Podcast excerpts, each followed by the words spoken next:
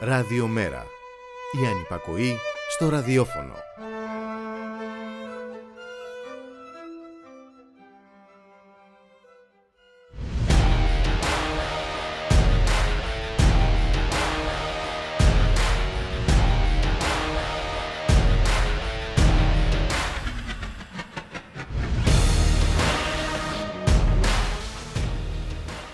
Και ούτε ενός λεπτού σιγή για τις ζωές που χάθηκαν, για τις ζωές που χάνονται είναι τα δέντρα, για τις ζωές που χάνονται είναι τα ζώα και τα πουλιά. Όμως το περίκλειστο προεδρικό μέγαρο από τις ελάχιστες προστατευόμενες ζώνες αυτού του τόπου, από την περιοχή Natura των ολίγων και ισχυρών, δεν έφτασε, δεν φτάνει η φωνή των άλλων.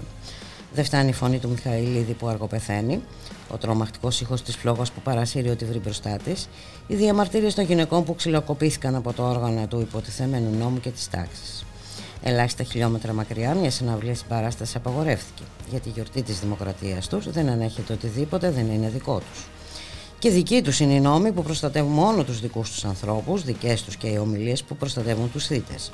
Δική τους και η Σακελλαροπούλου που επέλεξε να γιορτάσει την αποκατάσταση της δημοκρατίας, αποκαταστώντας το βιαστή Λιγνάδη.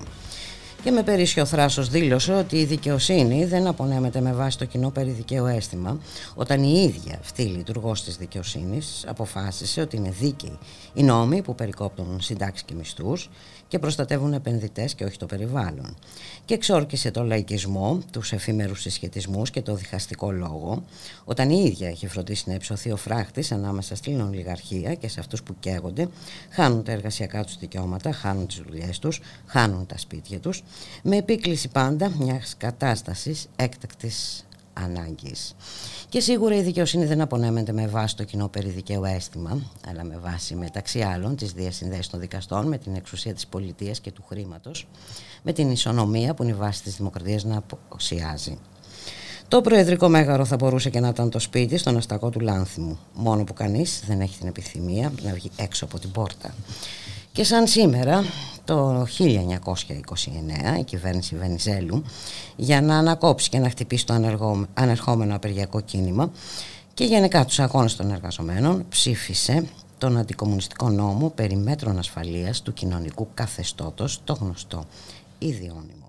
Με την ψήφιση του ιδιώνυμου εντάθηκαν οι συλλήψεις, οι φυλακίσεις, οι εκτοπίσεις, οι ξυλοδαρμοί και οι τραυματισμοί, ακόμα και οι δολοφονίες αγωνιστών.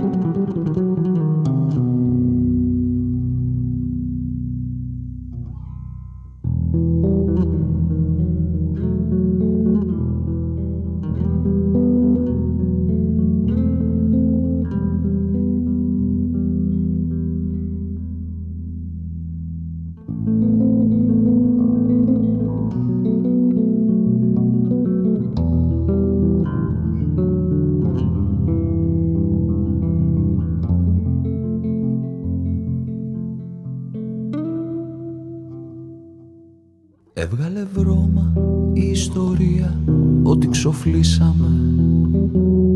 Είμαστε, λέει, το παρατράγουδο στα ωραία άσματα. Και επιτέλους σκασμός οι ρήτορες πολύ μιλήσαμε. Στο εξής θα παίζουμε, σ' αυτό το θεία σου μόνος φαντάσματα.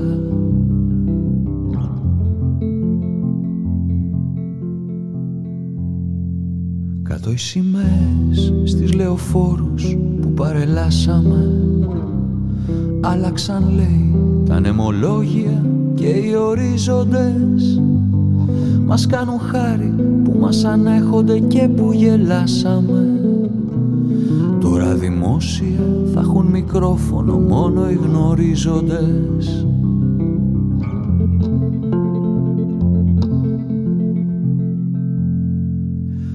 βγήκαν δελτία και επισήμως ανακοινώθηκε. Είμαστε λάθος μες στο κεφάλαιο του λάθος λύματος. Ο σάπιος κόσμος εκεί που σάπιζε ξανατονώθηκε. Κι οι εξεγέρσεις μας είναι εν γέννη εκτός του κλίματος.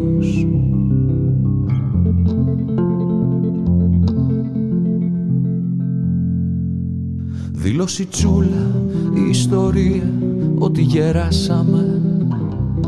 Τις αιμονές μας περισυλλέγουνε τα σκουπιδιάρικα. Όνειρα ξένα, ράκι αλότρια, ζήτο κραυγάσαμε. Και τώρα εισπράττουμε απ' την εξέδρα μας βροχή δεκάρικα.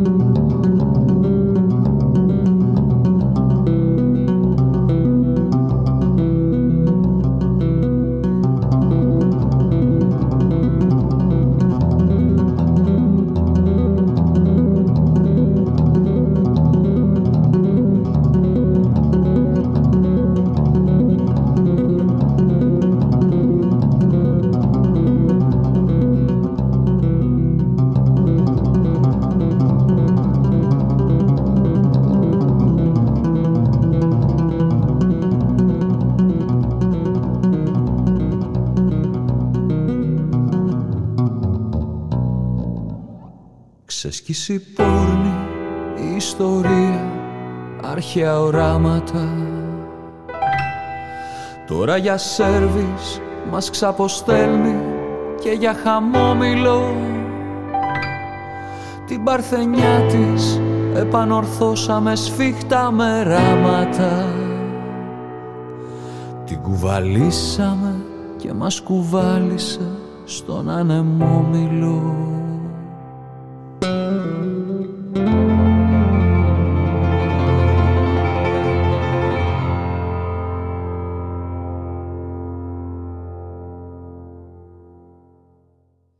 Καλό μεσημέρι και καλή εβδομάδα, φίλες και φίλοι, ακροατρίες και ακροατές. Είστε συντονισμένοι στο ραδιομέρα τελεία τζι άρ, το στίγμα της μέρας, στη ρυθμίση του ήχου η Χαρά Στόκα, στην παραγωγή ο Γιώργης Χρήστος, στο μικρόφωνο η Μπουλίκα Μιχαλοπούλου. Καλώς ορίζουμε τον Μιχάλη Κρυθαρίδη, εκπρόσωπο τύπου του ΜέΡΑ είκοσι πέντε. Μιχάλη, καλώς μεσημέρι.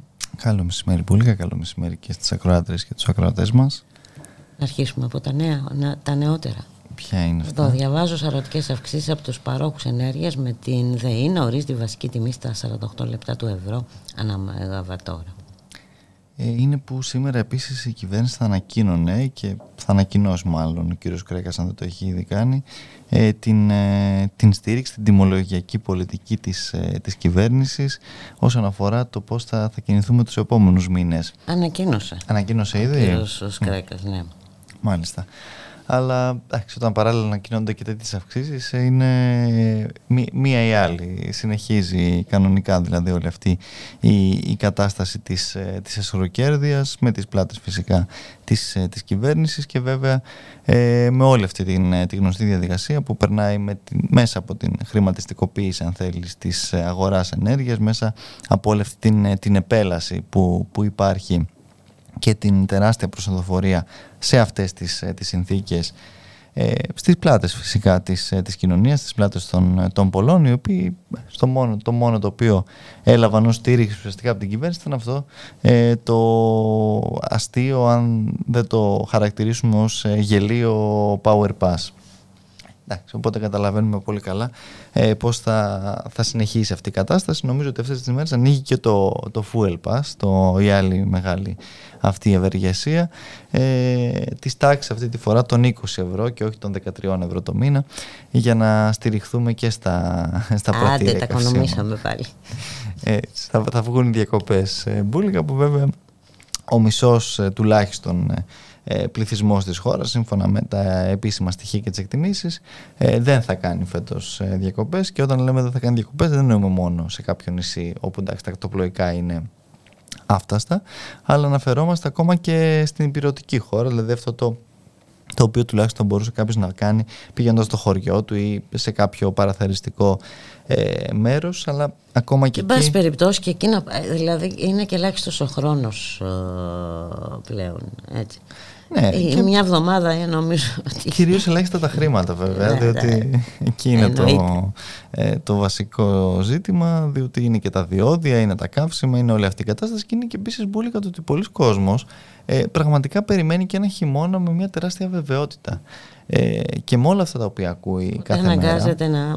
Ακριβώς προσπαθεί ε, να, να κάνει να έτσι, τα, τα κουμάντα του και να δει πώς, πώς θα βγει ε, φέτος τουλάχιστον αυτή, όπως όλοι ομολογούν, εξαιρετικά δύσκολη χρονιά και με δεδομένη, ξαναλέω, και την ε, απόφαση τουλάχιστον όπως φαίνεται της κυβέρνησης μέχρι τώρα να στηρίζει μόνο τους ε, ολιγάρχες που νέμονται τον, ε, το χώρο της, ε, της αγοράς ενέργειας, οι οποίοι μια χαρά δεν έχουν κανένα θέμα και κανέναν ενδιασμό να συνεχίζουν να ανακοινώνουν τις αυξήσεις τους. Ε... Απλά είπε ο κύριος Κρέκας ότι όλα πλέον θα γίνονται καθαρά και διάφανα, επειδή οι πάροχοι υποχρεούνται να ενημερώνουν για τις τιμές με αναρτήσεις στις ιστοσελίδες τους. Να μείνουμε ήσυχοι τώρα. Τα ίδια βέβαια μας έλεγε, να σου θυμίσω, ο κύριος Τσίπρας και ο κύριος Σταθάκης όταν στείλαν το χρηματιστήριο της ενέργειας, ότι όλα θα γίνουν προς όφελος των καταναλωτών. Και προς όφελος ναι, των ναι. καταναλωτών. Ναι. Και βέβαια, μέσα σε αυτή την, την καθαρότητα και τη διαφάνεια, να πούμε ότι υπάρχει και ένα πόρισμα της δικής τους ρυθμιστικής αρχής ενέργειας, υποτίθεται για τα υπερκέρδη των εταιριών ενέργειας. Έχουμε φτάσει εικοστή πέμπτη Ιουλίου. Κάποια στιγμή υποτίθεται πως αυτά θα είχαν υπερφορολογηθεί. Δεν ξέρω αν άκουσες εσύ κάτι, διότι εγώ δεν έχω μάθει κάτι σχετικό. Μάλλον ε, μαζί με τις εκλογές ε, παραπέμπεται και αυτό στο, στο μέλλον. Και, το, και τον ανασχηματισμό, όπως μας είπε χθες ο Πρωθυπουργός, για να μας καθησυχάσει.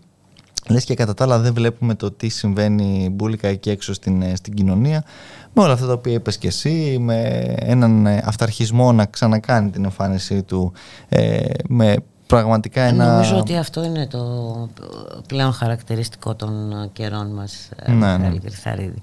Καταστολή. Ακριβώς. Καταστολή και παράλληλα φτωχοποίηση βέβαια. Ε, και... ε, μαζί πάνε αυτά. Έτσι.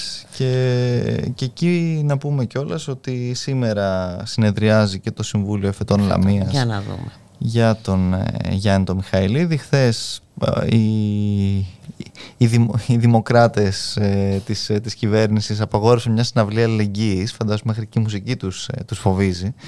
Βέβαια το, το καταλαβαίνω, διότι επειδή έτυχε να βρεθώ μετά στην, στη συγκεκριμένη συναυλία, ήταν τόσος πολλοί ο κόσμος που πιθανότατα δεν θέλουν να δουν αυτές τις σκηνές στο κέντρο της Αθήνας. Βέβαια, στα Προπύλαια. Ακριβώς. Ε, και κατά τα άλλα, βέβαια, είχαμε ένα τριήμερο, διήμερο τουλάχιστον, την, την Παρασκευή και το Σάββατο το βράδυ, με ένα όργιο καταστολής πραγματικά μπουλικά στην, στο κέντρο της Αθήνας, στα Εξάρχεια, με, με αφορμές τη μία μια πορεία γυναικών και φεμινιστικών οργανώσεων κατά των το βιασμών και μια, μια σειρά από απόπειρες βιασμού που έχουν υπάρξει τελευταία στην, στην περιοχή, που δεν ξέρω τι είναι αυτό το οποίο τόσο πολύ τρομάζει την κυβέρνηση πλέον ε, με τις ε, υποθέσεις βιασμού, και έστειλε πάνω πλούς μενόμενους ε, ματατζίδες να δείρουν αυτές τις, ε, τις γυναίκες και να εμποδίσουν φυσικά όλη αυτή την, την πορεία, τη στιγμή που εισέβαλαν κιόλας μέχρι και σε κατάστημα με, με, με θαμώνες πάνω στην, στην πλατεία.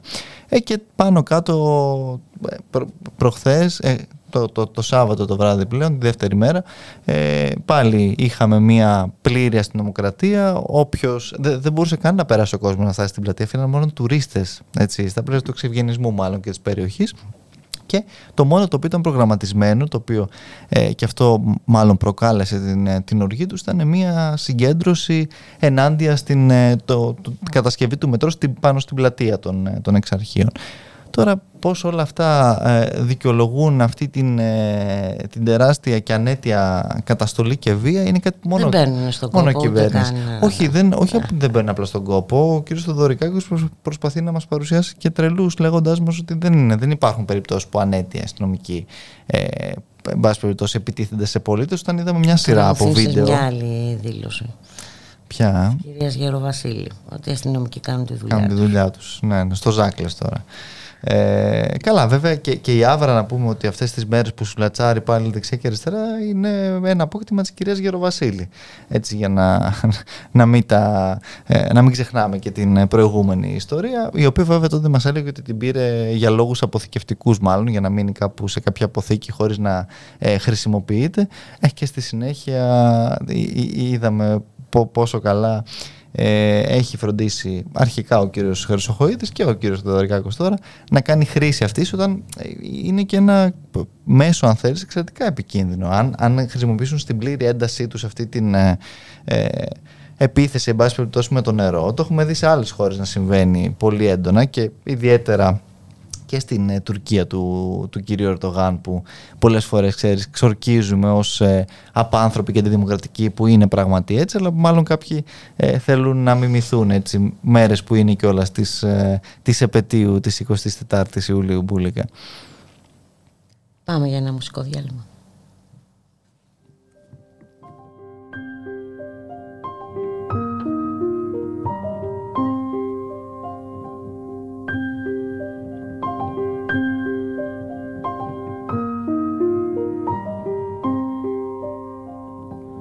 Μια θάλασσα μικρή, μια θάλασσα μικρή, είναι το καλοκαίρι μου, ο έρωτας μου, ο πόνος μου.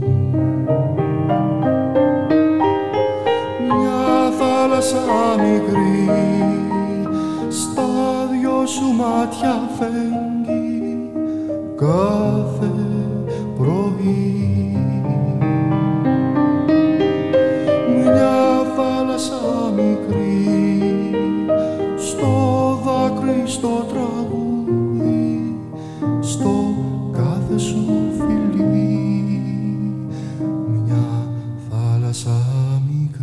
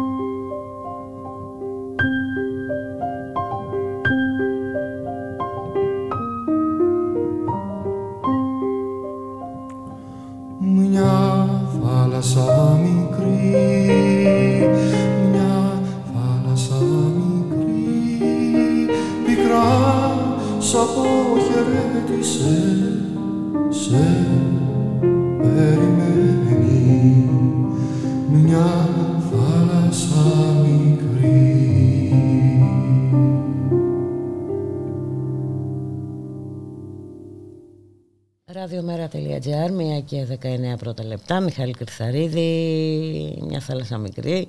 Ε, ωραίο τραγουδάκι. Έτσι ακριβώς, Μπούλικα, και βλέπω ότι έχεις δίκιο όσον αφορά τις ανακοινώσεις του κυρίου Κρέκα, ε, και βέβαια συνεχίζουν στην ίδια λογική από ό,τι βλέπω, των επιδοτήσεων, των λογαριασμών, ναι. Άρα να επιδοτούνται τα υπερκέρδη και οι σχροκέρδη αυτοί που ήδη λέγαν κάποια στιγμή ότι θα υπερφορολογήσουν. Οπότε προφανώς και εκεί συνεχίζουν να υπάρχουν λεφτά, και δεν αναφερόμαστε φυσικά στην στήριξη της, της κοινωνίας, αλλά στην στήριξη των γνωστών παρασίτων της ολιγαρχίας, που παράλληλα μας ανακοινώνουν και αυξήσεις, όπως είπε και εσύ, Μπούλικα. Ε, και Τώρα εμείς τώρα θα πρέπει να είμαστε μπροστά από ένα υπολογιστή, να δούμε τις τιμές που δίνει, να αλλάζουμε πάροχο κάθε μήνα, πώς... Κάπως έτσι ε? μάλλον θα, θα πρέπει να γίνει. Χρηματιστήριο είναι αυτό, ξέρεις, τιμές αλλάζουν συνέχεια, οπότε θα πρέπει να χτυπάμε την... Αλλά ξέρεις, έχει μια διαδικασία, ξέρεις, να αλλάξει και... πάροχο και τα λοιπά. Άμα το δεις όμως και λίγο θετικά, σκέψου λίγο τι, τι ωραία που είχε εξελιχθεί η ελληνική κοινωνία τότε με το χρηματιστήριο, που παίζαν όλοι και είχαν γίνει όλοι χρηματιστές εν δυνάμει. Τώρα θα, θα, θα και θα μετά πέσουν... τα χάσαν περισσότερο, ε, χάθηκαν περιουσίες τότε, μια χαρά, τότε που θα απογειόταν, ναι, ναι, ναι, θα έφτανε δεν ξέρω τις πόσες χιλιάδες μονάδες. Βιώνουμε. Ε, και εντάξει, κατά τα άλλα βέβαια, Μπούλικα, να πούμε ότι συνεχίζονται και μια σειρά από μέτωπα ε, να κατακαίνε την, ε, τη χώρα. Βλέπω τώρα ότι η κυβέρνηση έκανε πριν από λίγο μια σχετική ενημέρωση για την ε, πυρκαγιά που υπάρχει στον, στον Εύρο, εκεί στην, ε, στην προστατευόμενη περιοχή, όπου συνεχίζεται να κατακαίνεται. Δηλαδή, να, αυτή είναι προστατευόμενη περιοχή. Οι απροστάτευτες πώς είναι? Οι προστατευτές, σας μην τις συζητήσουμε καν. Που βέβαια και για αυτές τις προστατευόμενες να πούμε ότι τώρα την Πέμπτη μπαίνει στην Ολομέλεια το νομοσχέδιο της κυβέρνησης, όπου φροντίζει. Που καταργεί και τις περιοχές Natura. Εντάξει, φροντίζει να έχουν και περαιτέρω προστασία, γιατί τόσο τους, ε, τους καίει πραγματικά η προστασία αυτή. Ε, και κατά τα άλλα, βέβαια, είχαμε μια σειρά από τέτοια φαινόμενα. Είχαμε την, ε, την κατάσταση στη Λέσβο, στην, στον πύργο, νομίζω πάλι στην Ηλεία. Ηλεία. Έχουμε νέες, ε, εντάξει, μία, μία, ε, ένα πραγματικό έτσι φιάσκο πριν καν ξεκινήσει όλη αυτή η υποτιθέμενη αντιπυρική περίοδος, και με όλες τις διαβεβαιώσεις που τα λέγαμε και την, την περασμένη εβδομάδα, και όσον αφορά την, την Πεντέλη, μόλις διαβεβαιώσεις από την πλευρά της κυβέρνησης ότι τα χαμοδίθεν είχαν προετοιμαστεί για όλα και ήταν έτοιμοι για όλα, με δεδομένη πάντα την κλιματική κρίση και αλλαγή. Ο, ο Υπουργός, ο κύριος ε, Στυλιανίδης, ε, φαίνεται πως ε, κινήθηκε γι' αυτός άριστα, όπως και όλοι άλλωστε οι, οι υπουργοί του επιτελικού κράτους της ε, Μητσοτάκης ΑΕ, και βλέπουμε ε, τα αποτελέσματα αυτά. Το μόνο το οποίο μας διαβεβαιώνουν διαρκώς και αυτό στο οποίο βασίζουν την, την ικανοποίησή τους είναι ότι δεν χάθηκαν ανθρώπινες ζωές. Λειτουργεί πάρα πολύ καλά το εκατόν δώδεκα και οι κενώσεις των, των περιοχών. Εντάξει, τώρα αν αυτό από μόνο του είναι λόγος για να... Ε, οι αυτό... ζωές που θα χαθούν δυνητικά στο μέλλον, γιατί... Όλα αυτά που συμβαίνουν έχουν επιπτώσεις, έτσι, στην ανθρώπινη υγεία, στις ζωές των ανθρώπων. Ε. Ναι, μα κανείς δεν, δεν αμφισβητεί περιπτώσει... ότι είναι σημαντικό, και είναι και το σημαντικότερο προφανώς να προστατευτεί η ανθρώπινη ζωή. Αλλά δεν μπορεί ένα κράτος να λέει ότι από αυτό και μόνο έχει λύσει όλα, όλη την, την, εντάξει, την ρε παιδί μου, και όλοι αυτή. Να φύγουμε, πόσα εκατομμύρια είμαστε, όλοι Λούμε μαζί να, να φύγουμε και, και, και, να... και να μην υπάρχει, να μην υπάρχει πιθανότητα. Να μην διακινδυνεύσει τίποτα. Ε, πρωτοστατούντος και του Πρωθυπουργού, έτσι, μην ε, ε, έχουμε και, και τίποτα περίεργες εξελίξεις και καταστάσεις, ε, και εντάξει, βέβαια το θέμα είναι, Μπούλικα, ότι οι ίδιοι άνθρωποι ακριβώς που, που έχουν φροντίσει να γεμίσουν τα, τα εξάρχεια με, με τα ΜΑΤ, όλη αυτή την κατάσταση την οποία βλέπουμε, είναι οι ίδιοι άνθρωποι οι οποίοι πέρσι στέλναν τις ίδιες αυτές άδρες της κυρίας Γεροβασίλη, ε, καλή ώρα, να βρέχουν τους πυροσβέστες. Όταν ζητούσαν οι άνθρωποι να, να μονιμοποιηθούν οι εποχικοί συνάδελφοί τους, όταν ζητούσαν μια σειρά από αυτονόητα πράγματα, σύγχρονο εξοπλισμό. Αλλά εδώ τα λέγαμε και τις προάλλες, οργανικές θέσεις για κληρικούς βρίσκουμε. Ε, Δημιουργούμε νέες, πανε, νέες αστυνομικές δομές, έτσι, για, για, για κάθε χρήση. Ναι, ακριβώς. Μόνο ίσως η καλλιτεχνική λείπει πλέον μετά και την ε, σωρία των ε, παρεμβάσεων στα, στα θέατρα και τις ε, συναυλίες.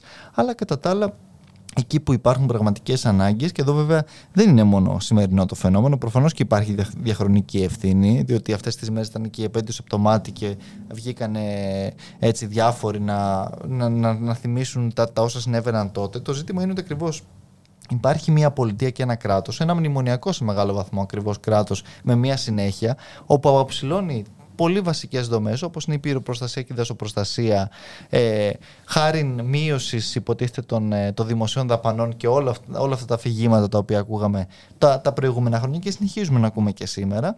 Τη στιγμή που βέβαια δεν υπάρχουν πουθενά μπουλίκα πραγματικά οι ανάγκες του κόσμου και όχι μόνο του κόσμου, αλλά εδώ πολύ σωστά λες και ανάγκες και του ίδιου του περιβάλλοντος. Διότι εδώ μιλάμε τώρα για μια περιοχή εξαιρετικά ε, μεγάλης περιβαλλοντικής ε, σημασίας και ακούμε από την κυβέρνηση ότι α, ευτυχώς ε, έβρεξε, βρέχει κιόλας, ευτυχώς δεν ευτυχώς το άλλο. Δηλαδή η, η πολιτεία και ο κρατικός μηχανισμός, η ετοιμότητά του έγκυται απλά στο να, μάλλον να, να κάνουν και κανένα ευχέλαιο, μπας και βρέξει ας πούμε και μειωθούν εκεί ε, και...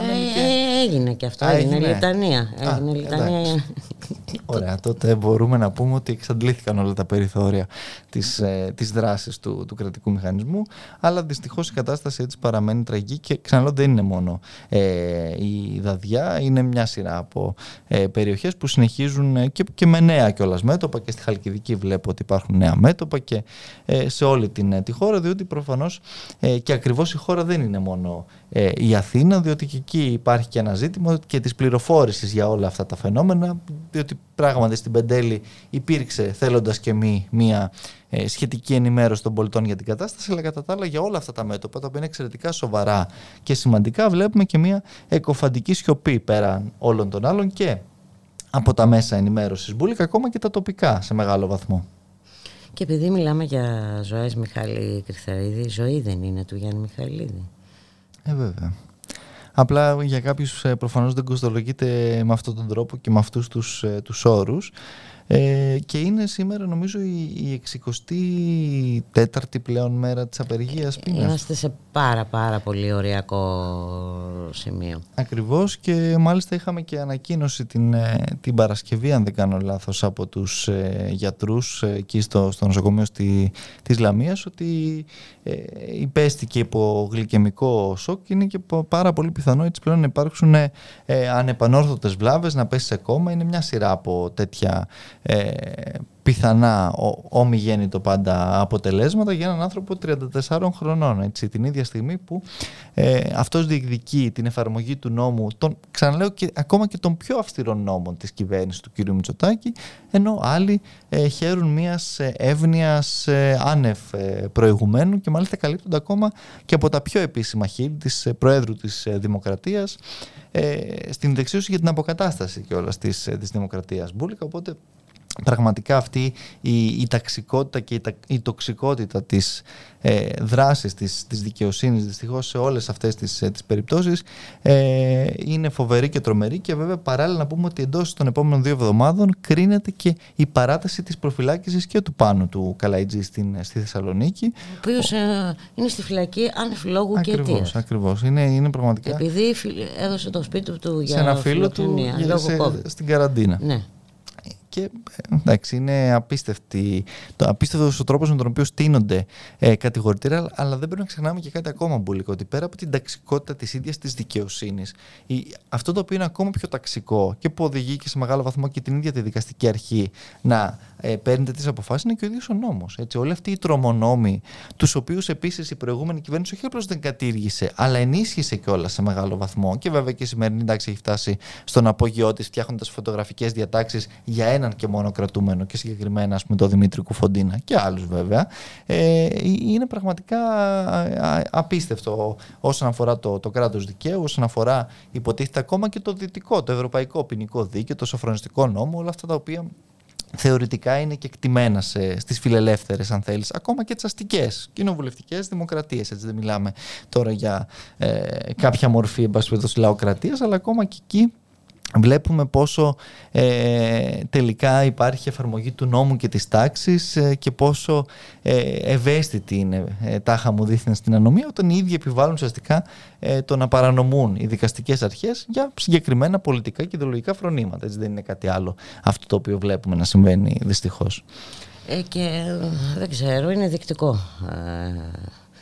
Είναι δεικτική η ομιλία χθες ε, της ε, κυρίας Σακελλαροπούλου. Είδες, δυσκολεύομαι να πω και το όνομά της. πράγματι η Μπουλίκα και η είναι... επέλεξε έτσι, ναι. επί, επί της ουσίας να ξεπλύνει, δεν φοβάμαι ναι, να το ναι, πω ναι, ναι. Καλά δεν είναι και πρώτη σε αυτή τη... Σε... ναι και... αλλά υποτίθεται ότι έχει Με, ένα αξίωμα ναι, ναι. Ακριβώς, ακριβώς. Εντάξει, είναι, είναι πραγματικά ε, τρομερό και τρομακτικό αυτό Μπουλίκα και, ε, και σε κάτι άλλο τώρα βέβαια πολύ έξω και πέρα από τα σύνορά μας έχουμε και κάποιες ε, ε, απίστευτες καταστάσεις και στην Μιαμάρ όπου ε, το, το στρατιωτικό καθεστώς εκεί της, της Χούντας προχώρησε σε, σε εκτελέσεις αντιφρονούντων. Αντιφρονούντων, εντάξει... Πράγματα τα οποία είναι απάνθρωπα, αποκρουστικά και απαράδεκτα και ε, πραγματικά ελπίζουμε να υπάρξει δράση ενδεχομένως από τη διεθνή κοινότητα κάπως ούτως ώστε να, να αποτραπούν διότι είναι ακόμα και γύρω στους εβδομήντα νομίζω αν δεν κάνω λάθος εβδομήντα έξι ακόμα οι οποίοι είναι καταδικασμένοι και αυτοί ε, σε θανατικές ε, καταδίκες με δίκες βέβαια παροδία όπως ε, αντιλαμβάνεσαι χωρίς καμία δημοσιότητα, χωρίς να γνωρίζουν ε, τις κατηγορίες, χωρίς τίποτα από όλα αυτά ε, και βέβαια με όλη αυτή την ε, απίστευτη κατάσταση που επικρατεί με πάνω από δέκα χιλιάδες συλληφθέντες και, και κρατούμενους. Εντάξει, νομίζω ότι καλό είναι οι, αυτοί οι οποίοι παριστάνουν τους ευαίσθητους ειδικά τελευταία και όψιμα για μια σειρά από όλα αυτά τα, τα παράδεκτα και διανόητα φαινόμενα να, να, να πάρουν θέση και στο συγκεκριμένο διότι εδώ μιλάμε για μια ευθεία καταπάτηση των ανθρωπίνων δικαιωμάτων για, για εγκλήματα κατά της ανθρωπότητας έτσι, κατ' ουσίαν. Αλλά και, για εγκλήματα, και τα εγκλήματα κατά της ανθρωπότητας τα έχουμε χωρίς κατηγορίες. Ναι, ναι, είναι έχουμε... άλλα που μας αρέσει, μας αυτό, βολεύουν, αυτό. Τα αποδεχόμαστε. Ακριβώς. Και άλλα τα οποία κατακεραυνώνουμε. Έτσι, και μιλάμε για εκτελέσεις που γίνονται στην, στη χώρα για πρώτη φορά μετά από τη δεκαετία του ογδόντα. Έτσι. Μιλάμε για ε, μια οπισθοδρόμηση σαράντα ετών σχεδόν. Εντάξει, είναι και αυτό πραγματικά τρο, τρομακτικό τη σήμερον ημέρα που λέγαμε. Όμορφος κόσμος ηθικός, αγγελικά πλασμένος. Έτσι. Και αύριο να δούμε τι θα μας πούν και οι Υπουργοί Ενέργειας της Ευρωπαϊκής Ένωσης. Ναι, ε, διότι έχουμε και τη σύνοδο ναι, τη σχετική σύνοδο, ναι. Που θα ζητήσει η κυβέρνηση να εξαιρεθούμε από ό,τι βλέπω από τον κυβερνητικό εκπρόσωπο. Τώρα πώς θα το ζητήσει αυτό, αν απλά θα κάνει μια παράκληση ή αν, ή αν θα απειλήσει και ε, με κάποιο βέτο, πολύ φοβάμαι ότι θα μείνουμε στο πρώτο μάλλον, οπότε ε, δεν περιμένουμε και πολλά και από εκεί. Και βέβαια εδώ να πούμε Μπούλικα ότι την ίδια στιγμή που ανακοίνωνε η κυρία Φοντελάγεν το, τη μείωση της κατανάλωσης κατά δεκαπέντε τοις εκατό του φυσικού αερίου, την άλλη στιγμή ανακοίνωνε και νέες κυρώσεις. Άρα είναι γενικά μια κατάσταση, ένας όμορφος κόσμος μεταξύ, στην Ευρωπαϊκή Ένωση. Κανένας δεν μιλάει για τον πόλεμο πλέον. Ε. Ναι, ναι, δεν είναι. Είναι σαν να έχει τελειώσει ο πόλεμος. Όπου βέβαια κανονικά συνεχίζεται στο ανατολικό κύριο. Άνθρωποι σκοτώνονται, που... μια χώρα καταστρέφεται. Έτσι. Ε, είναι... Δεν ξέρω, ίσως έχει να κάνει και με το γεγονός ε, το, των Ελλήνων εφοπλιστών που συνεχίζουν και αυτοί να μην ανήκουν στη σωστή πλευρά της ιστορίας. Δεν ξέρω, μπορεί να έχει να κάνει και με τίποτα τέτοιο Μπουλίκα. Γενικώς όμως δεν ακούμε τίποτα Μιχάλη Κρυθαρίδη. Εντάξει, ναι. Το μόνο που ακούμε είναι για την επερχόμενη ενεργειακή κρίση, πώς θα κάνουμε οικονομία...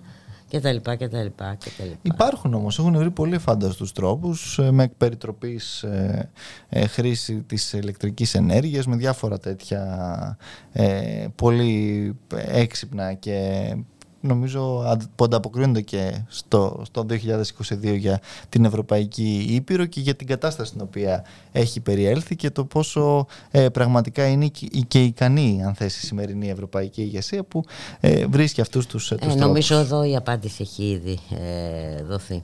Ε, Μιχάλη Κρυθαρίδη. Ναι, ναι. Και, και δίνεται καθημερινά. καθημερινά.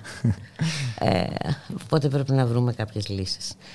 Είναι πλέον ε, απόλυτη αναγκαιότητα. Να σε ευχαριστήσουμε πάρα πολύ και για τη σημερινή σου παρουσία. Καλώς εχών των πραγμάτων, θα τα ξαναπούμε αύριο. Πάντα. Να είμαστε καλά. Γεια σας. Γεια χαρά.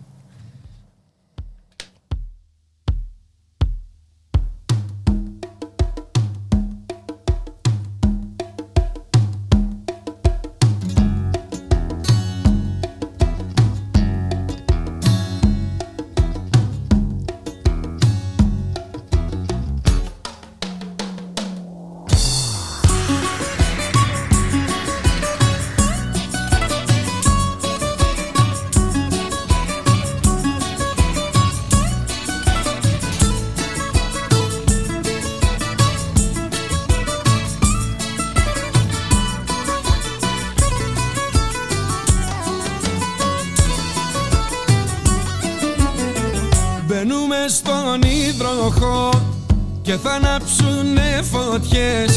Οι καιροί νερό θα φέρουν, έτσι λένε αυτοί που ξέρουν. Κι όμως θα, κι όμως θα, κι όμως θα καούν καρδιές. Όλα τριγύρω αλλάζουνε κι όλα τα ίδια μένουν. Και εμένα τα χεράκια της με λύνουν και με λύνουν και με δένουν.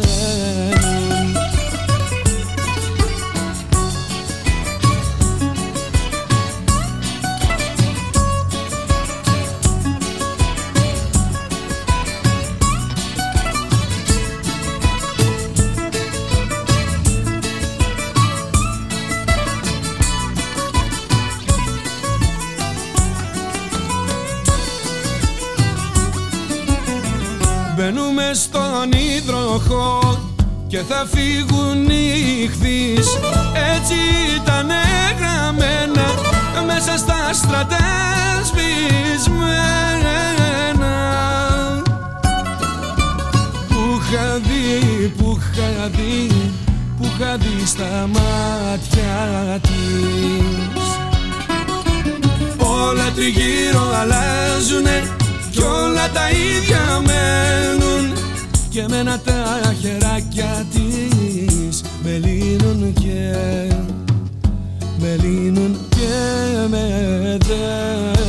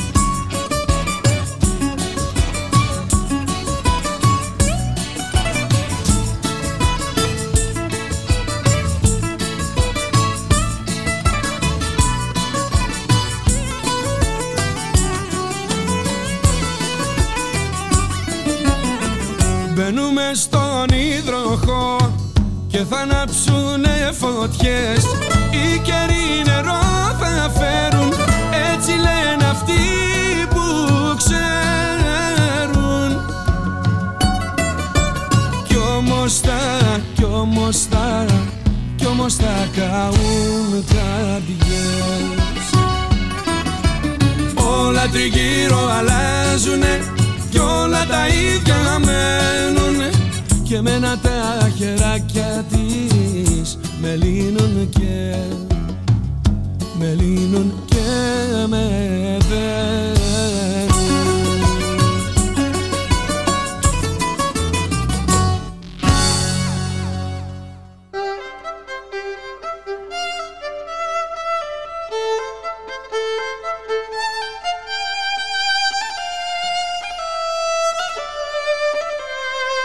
Ραδιομέρα. Η ανυπακοή στο ραδιόφωνο.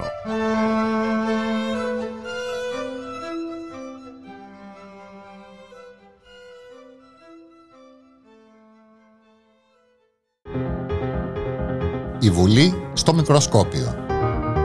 Ένα εβδομαδιαίο ρεπορτάζ από την κοινοβουλευτική δραστηριότητα. Με τον Γιάννο Ζώη και τον Αντώνη Στεριώτη. Κάθε Δευτέρα, πέντε με έξι το απόγευμα, στο Ραδιομέρα. Ραδιομέρα.gr, μία και τριάντα εννιά πρώτα λεπτά. Ακόμα μια μέρα καταστροφής του φυσικού περιβάλλοντος από τις φωτιές σε όλη τη χώρα και των περιουσιών πολιτών, με την κυβέρνηση να παρακολουθεί παθητικά και να κάνει επίκληση της κλιματικής αλλαγής. Οι κάτοικοι των πληγέντων περιοχών ζουν ακόμη μια δραματική μέρα. Πάμε να δούμε τι γίνεται στο νησί της Μυτιλήνης. Να καλωσορίσουμε τον συνάδελφο Θράσο Αβραάμ, είναι δημοσιογράφος της ιστοσελίδας στο νησί.gr. Καλό μεσημέρι, Θράσο. Καλό μεσημέρι σε εσένα και στους ακροατές. Τι γίνεται σήμερα ε, ο... στη, στη Λέσβο? Ναι, ε, συνεχίζεται η πυρκαγιά, δεν έχει ελεγχθεί ακόμα. Τώρα ε, τελευταία, τελευταία ενημέρωση είναι ότι είναι, ε, είναι δύο τα μέτωπα. Α, μία, το ένα το, το πρωί που ξεκίνησε, ε, αναζωπυρώθηκε πάλι δυστυχώς. Είναι η περιοχή των Βατερών, αν θυμάστε, ξεκίνησε και το Σάββατο η πυρκαγιά, αλλά λόγω του ότι είχαμε εφτά αποφόρα αναζωπυρώθηκε. Και το άλλο το μέτωπο, το οποίο καίει από χθες στην περιοχή του Σταυρού, είναι στους πρόποδες του βουνού του Ολύμπου.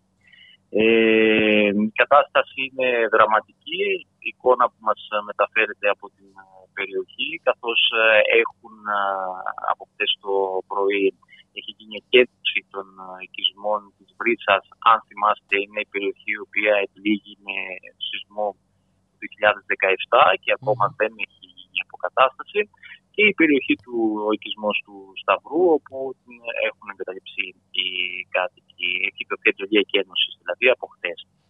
Uh, σήμερα οι εκτιμήσεις ήταν ότι θα ήταν καλύτερα τα πράγματα, αλλά οι, δυστυχώς οι άνεμοι που πνέουν uh, στην uh, περιοχή δεν... Uh, δυσκολεύουν το, το έργο της uh, πυρόσβεσης. Yeah. Υπάρχουν αρκετές δυνάμεις. Ε, Θράσο.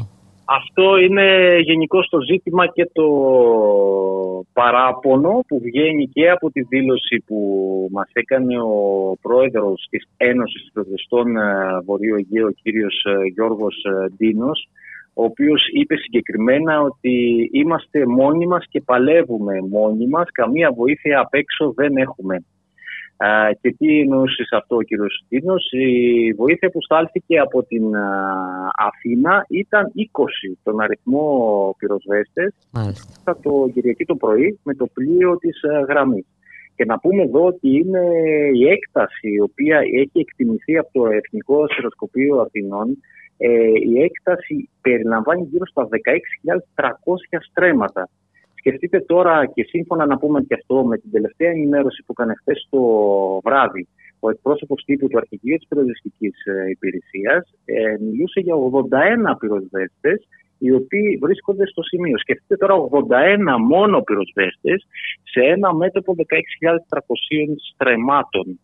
Οι εθελοντές, οι κάτοικοι του νησιού, οι υπάλληλοι του Δήμου Δυτικής Λέσβου και κόσμος ο οποίος, και αγρότες οι οποίοι έχουν προστρέξει με τα μηχανήματά τους προκειμένου να δημιουργήσουν αντιπερικές ζώνες, έχουν σώσει πραγματικά την κατάσταση. Ο κρατικός μηχανισμός μας έχει εγκαταλείψει.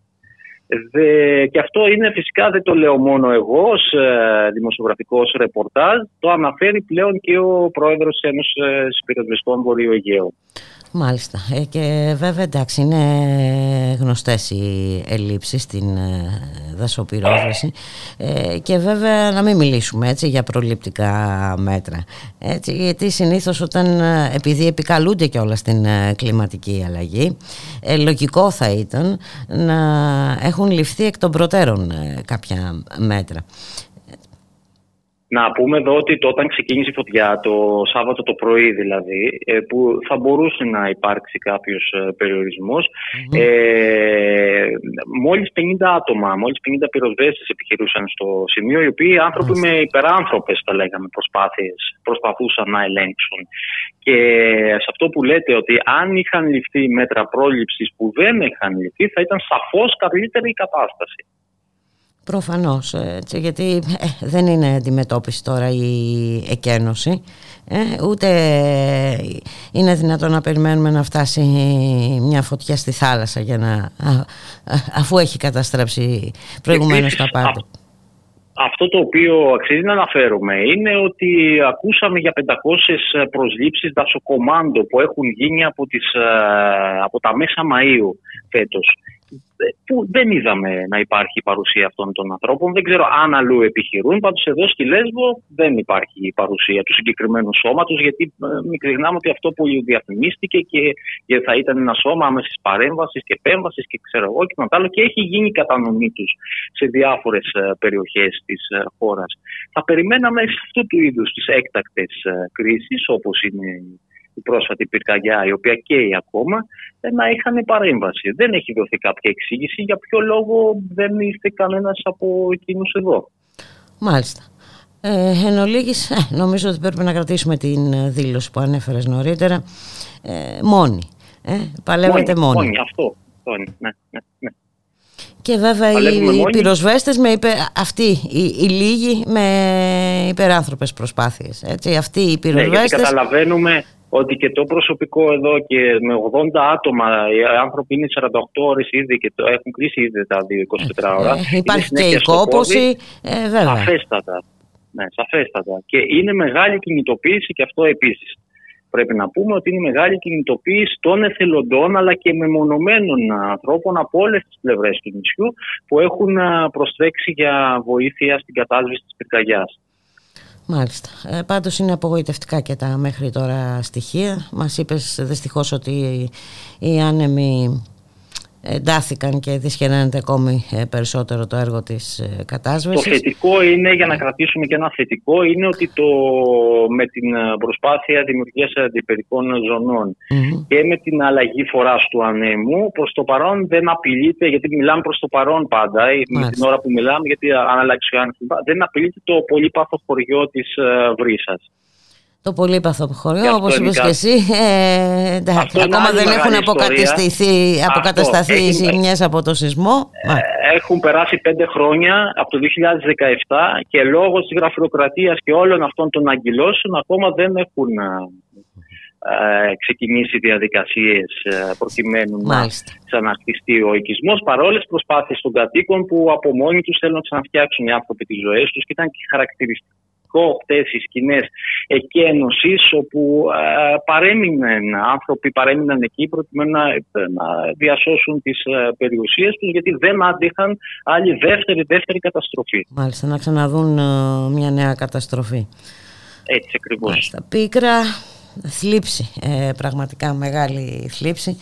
Ε, Θράσο Αβραάμ, να σε ευχαριστήσουμε πάρα πολύ. Να είστε καλά. Ε, τι να πούμε, ε, να ελπίσουμε ότι θα πάνε Ό, καλύτερα α, τα πράγματα. Να είσαι καλά, σε ευχαριστώ πολύ. Καλά. Γεια χαρά, καλή συνέχεια. Γεια.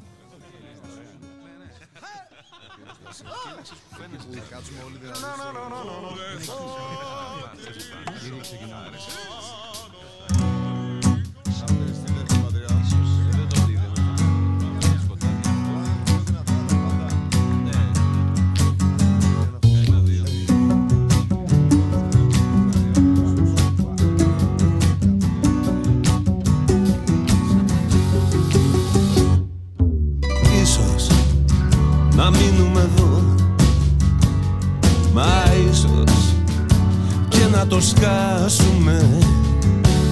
Ίσως να βρούμε νερό, μα ίσως και να διψάσουμε.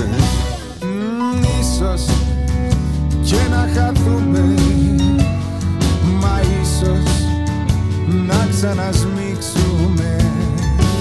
Ίσως και να σωθούμε, μα ίσως να ναυαγήσουμε. Ίσως μια μέρα, ίσως μια μέρα να πάμε πιο πέρα, να πάμε πιο πέρα, πιο πέρα απ' τη νύχτα, πιο πέρα απ' τη νύχτα, μέχρι την αυγή. Ίσως μια μέρα, ίσως μια μέρα να πάμε πιο πέρα, να πάμε πιο πέρα, πιο πέρα απ' το τέλος.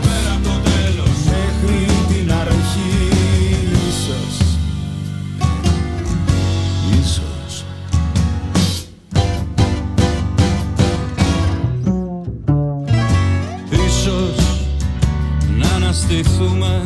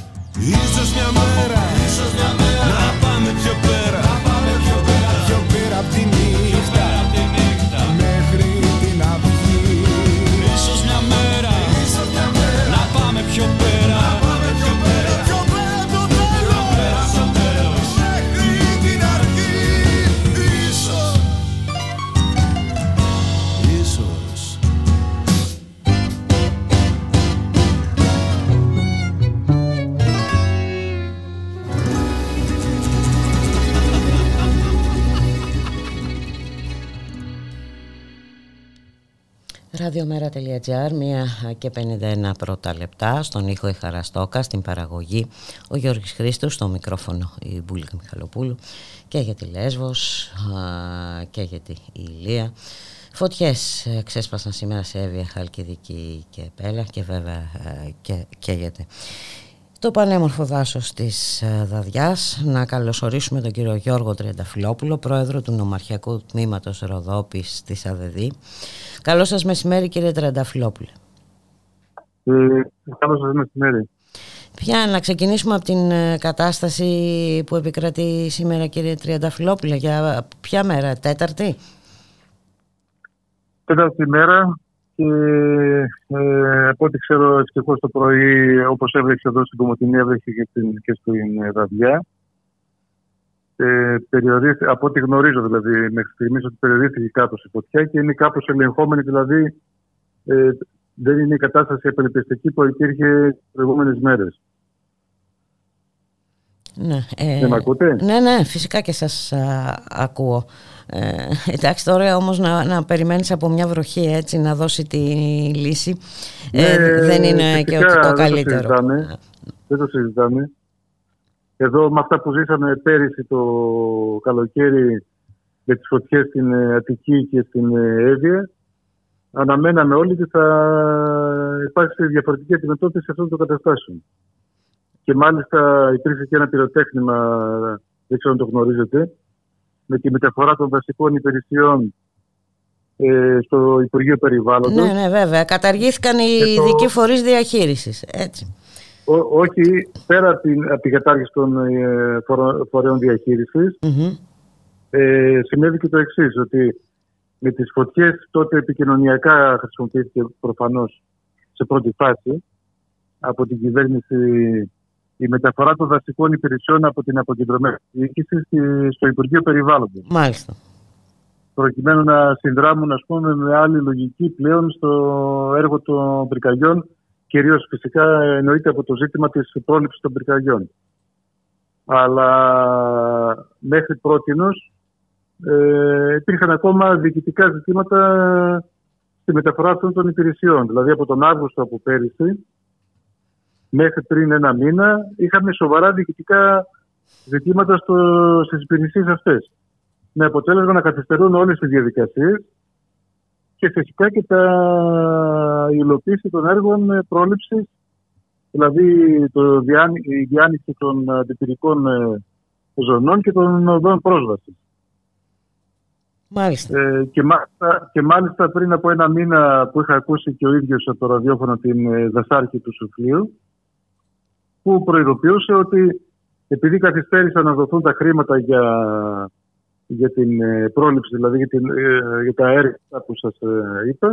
Ναι, ναι, για την οργάνωση έργα, της δασοπροστασίας, εν πάση περιπτώσει. Ναι, τα, τα, τα έργα αυτά λοιπόν θα ολοκληρωνόντουσαν από ό,τι είχε πει πριν ένα μήνα σε δύο-δυόμισι μήνες. Α, μάλιστα. Και, μετά και, το τέλος δηλαδή της θερινής και της αντιπυρικής περίοδου. Αντιπυρικής περίοδου, ναι. Και αυτό προειδοποιούσε η δασάρχης, και ότι δεν έχει προσωπικό. Δεν υπάρχει ούτε ένας δασολόγος στο δασαρχείο Σουφλίου, που έχει υπό την υποπτία του αυτή την, ε, το περίφημο εθνικό ε, δάσος της Δαδιάς. Έτσι. Και για πόσες ε, χιλιάδες τρέματα μιλάμε, ε, ότι είναι υπεύθυνο το δασαρχείο Σουφλίου, κύριε Τριανταφιλόπουλε? Για, για, για οκτακόσιες χιλιάδες. Ε, Μάλιστα. οκτακόσιες χιλιάδες ε, τρέματα. Ε, και στο ακριβώς. δασαρχείο, αν δεν κάνω λάθος, ε, υπηρετούν μόνο τέσσερις δασοφύλακες. Δηλαδή ο καθένας τους ε, ε, ευθύνει ε, περιοχής διακοσίων στρεμάτων ο καθένας. Ε? Έτσι, και, και τέσσερις δασο, δασοπόνοι. Μάλιστα. Μεταξύ των οποίων και η διευθύντρια, η δασάρχη δηλαδή. Έτσι. Ε, δηλαδή, και μιλάμε για, για μια περιοχή ε, ε, ε, χιλιάδων χιλιόμετρων, για μια περιοχή μοναδικής περιβαλλοντικής αξίας και από τις σημαντικότερες ακριβώς, προστατευόμενες ακριβώς. περιοχές είναι, σε διεθνές είναι, επίπεδο. Ε, πώς να το πω, ε, κόσμημα για την ε, χώρα μας που φιλοξενεί ένα τέτοιο χώρο. Έτσι. Ε, μοναδικής ε, αξίας, ας πούμε, περιβαλλοντικής, με τα άγρια φτηνά που έχει τα λοιπά και το κέντρο που ε, ξεναγείται ο κόσμος εκεί που πηγαίνει και βλέπει και τα λοιπά, και πόλος έλξης ε, για μια κριτική περιοχή, πόσο σημαντικό, πόσο σημαντικό είναι και για όλη τη χώρα φυσικά, έτσι, και για όλη την περιφέρειά μας και για όλη τη χώρα. Ε, το, το, το ζήτημα είναι ότι το μοτίβο το ίδιο της υποστελέχωσης των υπηρεσιών, και όσο πάμε σε πιο απομακρυσμένες περιοχές ε, η υποστελέχωση είναι ακόμα μεγαλύτερη, και της έλλειψης, της πρόληψης και των έγκαιρων ε, ενεργειών για να μπορέσουν να γίνουν τα έργα που πρέπει να γίνουν. Ε, και βέβαια και έχουμε μια σημαντική μείωση των κρατικών δαπανών, και φυσικά που δεν, πουθενά δεν βλέπουμε σε όλες τις ε, φωτιές που είναι και σε εξέλιξη, ε, πουθενά δεν έχουμε δει ολοκληρωμένο σχέδιο αντιπυρικής προστασίας, έτσι, με επίκεντρο την πρόληψη.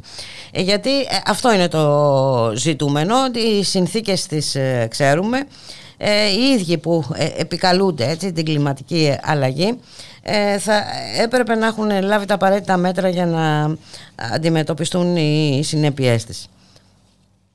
Ναι, βέβαια, οι δασάρχες είπαν ότι για φέτος δώσανε για πρώτη φορά ένα αξιόλογο ποσό σε σχέση με τα υπολοιπόμενα ποσά που δίνανε, το ένα δέκατο από αυτά που χρειαζόντουσαν κτλ. Mm-hmm. Δώσανε ένα σημαντικό ποσό, αλλά άργησε πάρα πολύ να δοθεί, έτσι ώστε για να γίνει το έργο. Και έβγαινε το έργο εκτός αντιπυρικής, όπως είπαμε πριν, εκτός αντιπυρικής ε, περιόδου. Και σε συνδυασμό με αυτό που είπατε αρχικά, με την κατάργηση των φορέων διαχείρισης, όπου. Υποτε, όπου ε, η αποκεντρωμένη, ας πούμε, αυτή δομή που υπήρχε εδώ, που υποτίθεται και αυτοί ε, παρακαλούσαν, ας πούμε, τα παιδιά να, με τις συμβάσεις, να ανανεωθούν οι συμβάσεις εκεί για τον κόσμο που πήγαινε εκεί, για τις δουλειές και τις, ε, ε, η διαχείριση αυτού του, του δάσους είναι και η πρόληψη, αλλά είναι και άλλα, και άλλα τα μέσα που, που υπήρχαν.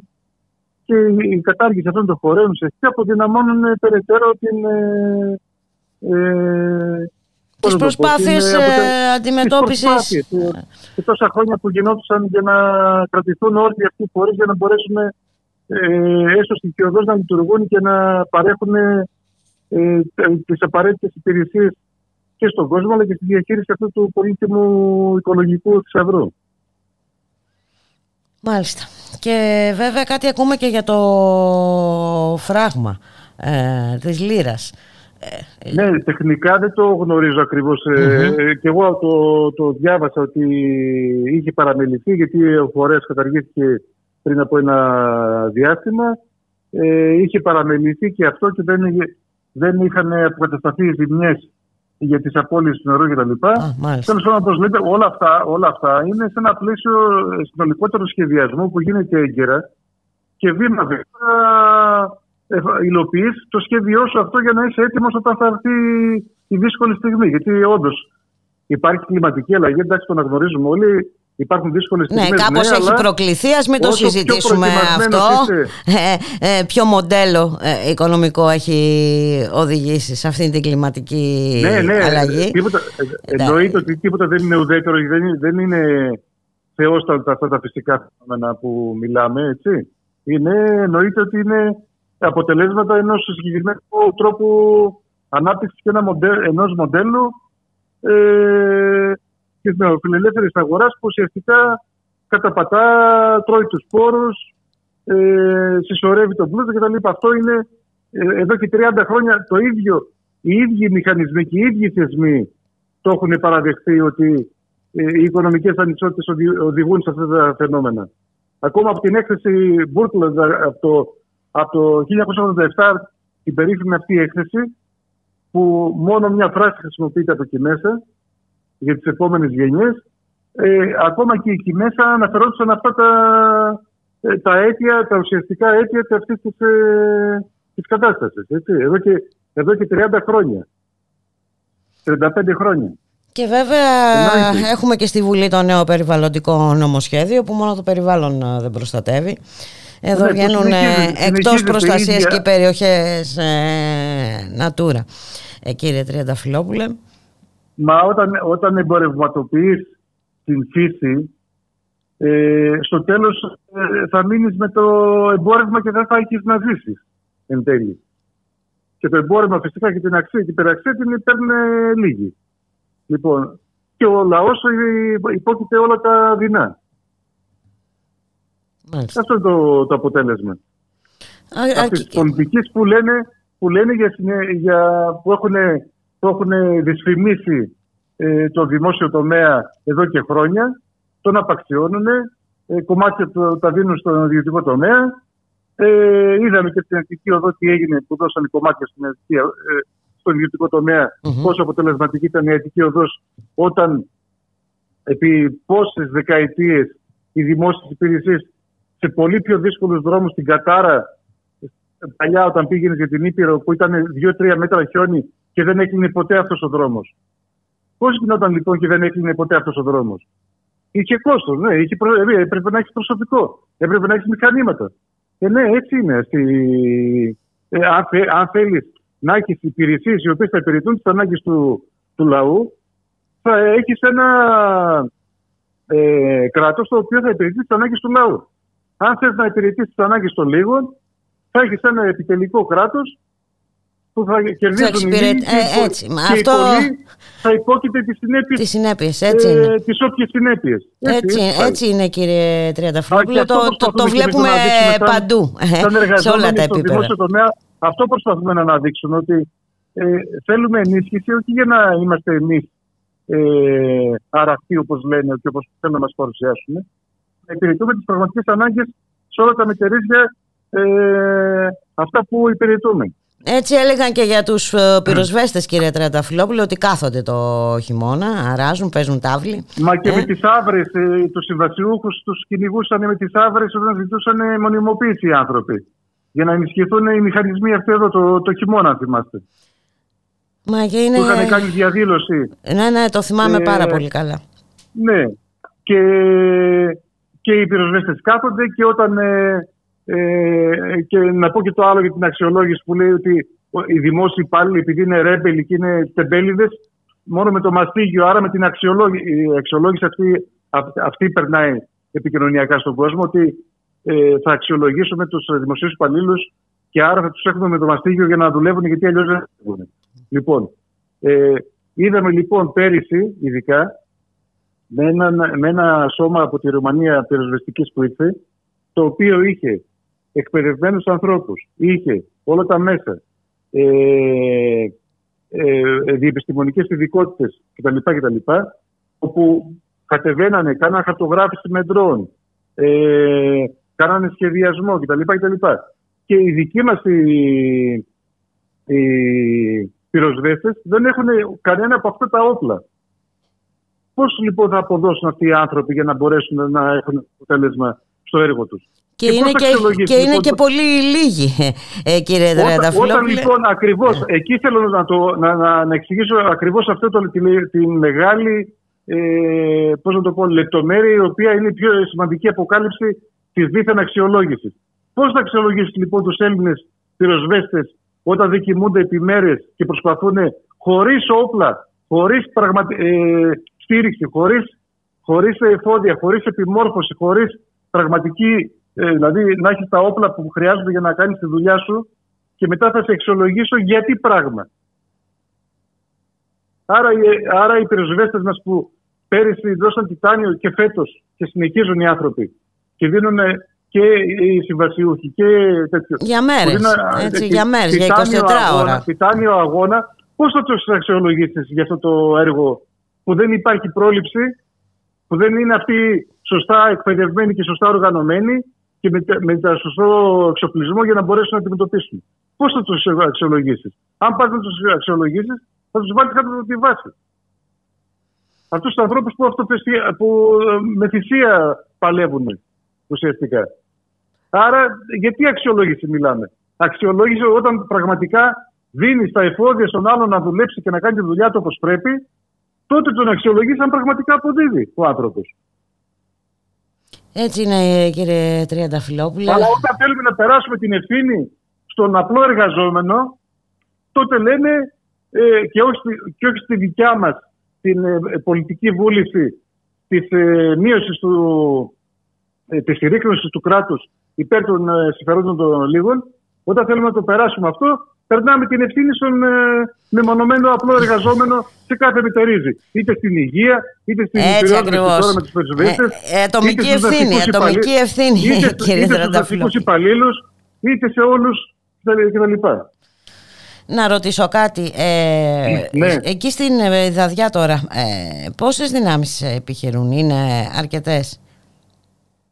Ε, κοιτάξτε τώρα, εγώ δεν έχω ακριβή Α, εικόνα. Δεν έχετε εικόνα, τι... ακριβή εικόνα. Όχι, όχι. Δεν έχω ακριβή. Δεν μπορώ να πω υπεύθυνα ακριβώς τι γίνεται. Το θέμα είναι ότι είμαστε αυτό στην το, τέταρτη το, μέρα το, που η φωτιά καίει. Αυτό είναι ναι, το αυτό, ζήτημα. Ναι, αυτό, σε αυτό ε, είναι όλοι μας, είμαστε με συγμένο το στομάχι πραγματικά και αναμένουμε πότε θα τελειώσει αυτό το μαρτύριο. Και όχι μόνο εσείς. Και, ελπι, και, ελπίζουμε, ναι, και ελπίζουμε να αλλάξουν αυτές οι πολιτικές. Οι πολιτικές αυτές που, ε, είναι που, που λέμε και στιγματίζουμε τώρα. Είναι η μόνη δηλαδή, να γίνει σωστός σχεδιασμός και να ενισχυθούν οι θεσμοί και οι μηχανισμοί που πρέπει. Να είσαστε καλά. Και με τα εφόδια που πρέπει οι εργαζόμενοι. Έτσι ακριβώς. Για να μπορέσουν αυτά να υπηρετούν τις ανάγκες, τις, ανά, τις πραγματικές ανάγκες του ελληνικού λαού και του κάθε Έλληνα πολίτη. Ε, το θέμα, όπως είπατε και εσείς, είναι mm. να υπάρχει πολιτική βούληση και εμείς βλέπουμε μια πολιτική βούληση που κινείται στην εντελώς αντίθετη κατεύθυνση. Ακριβώς ε, εμείς α, αυτό που στηρίζουμε. Α, αυτό ε, πρέπει να αντιμετωπίσουμε. Ναι, να αλλάξουν αυτές τις πολιτικές επιτέλους. Για να μην θρηνούμε κάθε χρόνο τα ίδια. Να είσαστε καλά. Σας ευχαριστώ πάρα πολύ, κύριε Τριανταφιλόπουλε. Και εγώ, και εγώ να είστε καλά. Να είστε καλά. Καλή, Καλή συνέχεια. Κλείσει όλες τις βρύσες και τα φώτα. Κλειδώνει εφτά φορές έρης. Δεν είναι όπως πρώτα. Πρέπει πάλι να αλλάξει κλειδαριά. Κινήσεις στο δρόμο. Μέσα από το αυτοκίνητο κοιτάει τον αστυνόμο που κοιτάζει τα παιδιά. Τα παιδιά κοιτάνε. Χρόνια τώρα τα ανακλούν πια τόσο καταπληκτικά.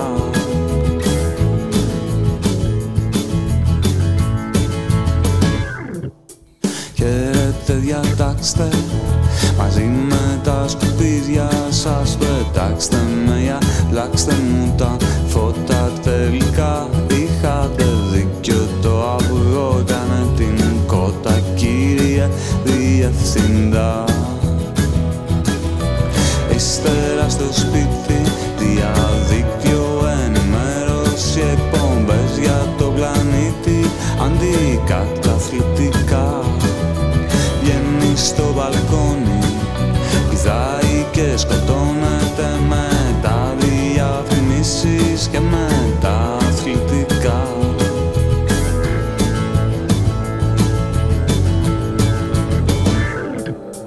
Όμως τι ωραία ήταν όνειρο, θα βγει με την παρέα και με εκείνο τον κακομύρο. Θα πέσει στο κρεβάτι τη μαρτύριο, η αγάπη ξυπνητήρι στις εφτά. Μες στη λεωφόρο παρατάει το αυτοκίνητο, καλεί ασθενοφόρο και πετάει τα κλειδιά. Μέσα από την τζάντα βγάζει το περιστροφό. Πριν απ' τα τριάντα είδε ήδη αρκετά. Καταπληκτικά, καταπληκτικά, καταπληκτικά, καταπληκτικά. Καταπληκτικά, καταπληκτικά, καταπληκτικά, καταπληκτικά, αντικαταπληκτικά.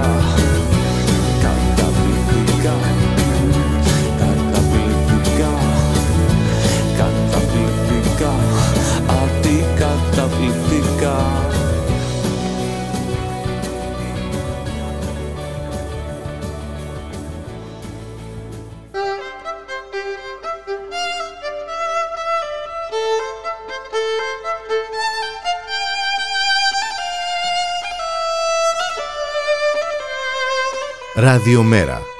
Η ανυπακοή στο ραδιόφωνο.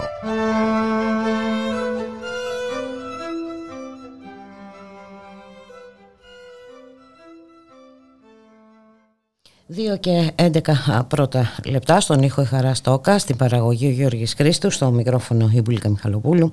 Όργιο καταστολής ε, τις περασμένες μέρες ε, στα Εξάρχεια.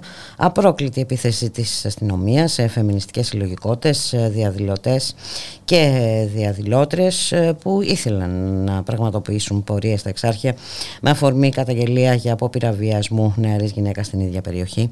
Να καλωσορίσουμε την κυρία Άννη Παπαρούσου από την Πρωτοβουλία Δικηγόρων και Νομικών για τα Δημοκρατικά Δικαιώματα, για την καταστολή και τις απαγορεύσεις των πορεών στα Εξάρχεια. Καλό σας μεσημέρι, κυρία Παπαρούσου. Καλό μεσημέρι. Καλό μεσημέρι. Ε, ναι. Έτσι είναι, όπως τα λέτε. Ε, είχαμε μια εκτεταμένη καταστολή χωρίς νόμιμη αιτία. Έγινε άσκοπη, υπέρμετρη, υπερβολική χρήση αστυνομικής βίας με σκοπό την καταστολή ε, κινητοποιήσεων οι οποίες δεν επέφεραν καμία βλάβη, καμία απολύτως βλάβη στην περιοχή. Παρ' όλα αυτά απαγορεύτηκαν με αποφάσεις αστυνομικού διευθυντή, οι οποίες είναι εντελώς αναιτιολόγητες, και αμέσως μετά ακολούθησε η χρήση, η υπέρμετρη χρήση αστυνομικής βίας, όπως ανέφερα. Ε, έγιναν πάρα πολλές προσαγωγές, σας μιλώ για την πρώτη μέρα, για τις είκοσι δύο του μηνός, mm-hmm. πάρα πολλές προσαγωγές ανθρώπων που εν τέλει δεν τους αποδόθηκε η οποιαδήποτε κατηγορία. Ε, κλείστηκαν, ε, υποχρεώθηκαν να τεθούν υπό ομηρία άνθρωποι οι οποίοι βρίσκονταν μέσα στο καφενείο στο των καφενείο. Εξαρχείων, mm-hmm. μέσα στο καφενείο, περικυκλωμένοι επί ώρες από mm-hmm. πάνωπλους αστυνομικούς, οι οποίοι επιχείρησαν μία εκένωση του καφενείου κάποια στιγμή και όλοι αυτοί οι άνθρωποι προσήχθησαν στη Γαδά, κρατήθηκαν λίγες ώρες και μετά θέθηκαν ελεύθεροι. Αυτό έγινε χωρίς καμία αιτιολογία. Αυτό ήταν μία ενέργεια που έγινε ε, χάρη εκφοβισμού. Και τίποτα άλλο, δεν είχε κανένα λόγο, καταλαβαίνετε. Άρα λοιπόν βλέπουμε ότι αυτά τα φαινόμενα που επαναλήφθησαν και το, και Σάββατο, το Σάββατο σε μικρότερο βαθμό, αλλά και mm-hmm. την Κυριακή, όπου εν της πράγμαση απαγορεύτηκε μια συναυλία που ήταν προγραμματισμένη στα Προπύλαια για τον απεργό πείνας Γιάννη Μιχαηλίδη. Ε, εκεί δεν είχαμε απόφαση αστυνομικού διευθυντή, αλλά ήτανε, τα Προπύλαια ήταν αποκλεισμένα από αστυνομικές δυνάμεις και άβρα και δεν μπορούσε ο κόσμος να πλησιάσει. Πάλι χωρίς κανένα λόγο, νόμιμο εννοώ. Τον λόγο το ξέρουμε, αλλά εννοώ νόμιμη αιτιολογία. Και μετά από αυτό η συνευλία μεταφέρθηκε στην Πανεπιστημιούπολη. Και είχε και μεγάλη επιτυχία, είχε πολύ κόσμο. Μεγάλη επιτυχία, βέβαια. βέβαια. Άρα εδώ βλέπουμε ότι αυτό που επιχειρείται από την Ελλάδα και την πολιτική της ηγεσία είναι να αποκλειστεί ένας χώρος, μια γειτονιά ιστορική στο κέντρο της Αθήνας. Να αποκλειστεί και να κατασταλεί οποιαδήποτε αντίδραση σε οτιδήποτε. Αυτό επιτυγχάνεται με την άμετρη αστυνομική βία, την αυθαίρετη, με αποκλεισμό στην ουσία της περιοχής, προκειμένου να τελειώνουν με τις αντιδράσεις. Αυτό το φαινόμενο θεωρώ ότι δεν είναι μόνο επικεντρωμένο στα Εξάρχεια. Δεν αφορά μόνο τα Εξάρχεια. Ναι, ναι, ναι. Εκεί γίνεται ένα πείραμα. Ένα πείραμα καταστολής, το οποίο έχει μια συγκεκριμένη μεθοδολογία, καταστολής μιας γειτονιάς στην ουσία. Ενός κόσμου γειτονιάς και συλλογικοτήτων και ε, μιας ιστορικής περιοχής όπου γνωρίζουμε τι ρόλο έχει παίξει σε όλη τη νεότερη μεταπολιτευτική ιστορία. Όλα αυτά θυμίζουν ε, άλλες εποχές, πολύ σκοτεινές, ε, ε, κυρία Μα δεν τις, Παπαρούσου. Τις θυμίζουν, δεν τις θυμίζουν μόνο, μόνο τις, ζούμε, τις επαναφέρουν. Ναι, ναι, ναι, ναι. Τις επαναφέρουν, έχουν την ίδια τυπολογία, την ίδια μεθοδολογία. Ανατρέξτε μονάχα στις αποφάσεις για την απαγόρευση συναθρήσεων ε, που έχουν εκδοθεί το τελευταίο καιρό. Είναι δημοσιευμένο στην ε, σελίδα της Ελλάδας, είναι δημόσια. Δείτε πόσες αποφάσεις απαγόρευσης συναθρήσεων έχουν ληφθεί τελευταία. Όταν έχουμε, κοιτάξτε, όταν έχουμε να περιορίσουμε ένα συνταγματικό δικαίωμα από τα βασικά, όπως είναι το δικαίωμα του συνέρχεστε, μπορεί να υπάρχει νόμος, ο οποίος όμως πρέπει να εφαρμόζεται με κριτήρια που έχουν σχέση με την νομιμότητα. Εδώ δεν έχει κανένας λόγο, δεν αισθάνεται την υποχρέωση ούτε καν να γράψει, να γράψει μια ειδική και περιστατωμένη αιτιολογία που θα καθιστούσαν τις αποφάσεις αυτές, όχι νόμιμες, νομιμοφανείς. Δεν υπάρχει λοιπόν Άς, καμία. Δεν μπαίνουν καν σε αυτόν τον κόπο, δηλαδή. Δεν κάνει αυτό ακριβώς. ακριβώς. Και ε, βέβαια με όλα αυτά τα δεδομένα είναι, τουλάχιστον δεν ξέρω πώς να το χαρακτηρίσω, κωμικό να μιλάμε για ανεξάρτητη και αδέκαστη δικαιοσύνη, ε, κυρία Παπαρούσου. Και ε, βέβαια θα ήθελα να αναφερθώ και στις ε, χθεσινές δηλώσεις της Προέδρου της ε, Δημοκρατίας, έτσι, στην, ε, κατά την εκδήλωση, ναι, στο Προεδρικό Μέγαρο. Έχει τεθεί στο στόχαστρο τον τελευταίο καιρό μάλλον, αυτό που λέμε το κοινό περί δικαίου αίσθημα. Έχει τεθεί στο στόχαστρο και υποτίθεται ότι η άποψη αυτή, τέλος πάντων, λέει ότι δεν μπορεί ε, να δικάζουμε με βάση το κοινό περί δικαίου αίσθημα και οι δικαστές πρέπει να δικάζουν με βάση τον νόμο. Φυσικά όλα αυτά γίνονται, αλλά ας μην ξεχνάμε ότι το κοινό περί δικαίου αίσθημα δεν είναι μία, ε, αν θέλετε, κατασκευή ε, άλλων επιστημών. Είναι μία αντίληψη που έχει το, ο ίδιος ο νόμος, το ίδιο το δίκαιο αποδεχτεί και συνυπολογίζει στις αποφάσεις του. Ε, με, οι δικαστές, σε βάση περιπτώσει, θα πάρουν υπόψη και αυτή την παράμετρο. Ας μην ξεχνάμε ότι οι δικαστικές αποφάσεις εκδίδονται στο όνομα του ελληνικού, ελληνικού λαού. Όταν λοιπόν έχουμε τόση μεγάλη απόσταση από τη δικαστική απόφαση με το κοινό περί δικαίου αίσθημα, τότε υπάρχει πραγματικό πρόβλημα και οι αποφάσεις αυτές δεν είναι νομιμοποιημένες. Αυτό είναι το ζήτημα. Προφανώς και οι δικαστές δικάζουν σύμφωνα με τον νόμο. Αλλά στην περίπτωση, ας πούμε, της αναστολής αυτής που δόθηκε. Για να σας το πω και αυτό. Υπάρχει ένα δικαστήριο, το πενταμελές αναστολών, το οποίο συνεδριάζει και ακριβώς ασχολείται με αυτό το άρθρο με το οποίο βγήκε ο συγκεκριμένος κατηγορούμενος ελεύθερος. Mm-hmm. Αυτό το δικαστήριο εξετάζει γύρω στις σαράντα πέντε υποθέσεις. Από αυτές τις αιτήσεις, λοιπόν, στις οποίες προβάλλονται πράγματι πάρα πολύ βαριά περιστατικά και για λόγους υγείας κτλ., ε, γίνονται δεκτές μία ή δύο. Άρα λοιπόν καταλαβαίνετε ότι η δικαστηριακή πρακτική σε σχέση με τη χρήση και την εφαρμογή αυτού του άρθρου είναι εντελώς αντίθετη επίσης και από τη λύση που επιλέχθηκε να δοθεί από το Μητόρκοτο Δικαστήριο με το κατηγορούμενο αυτό.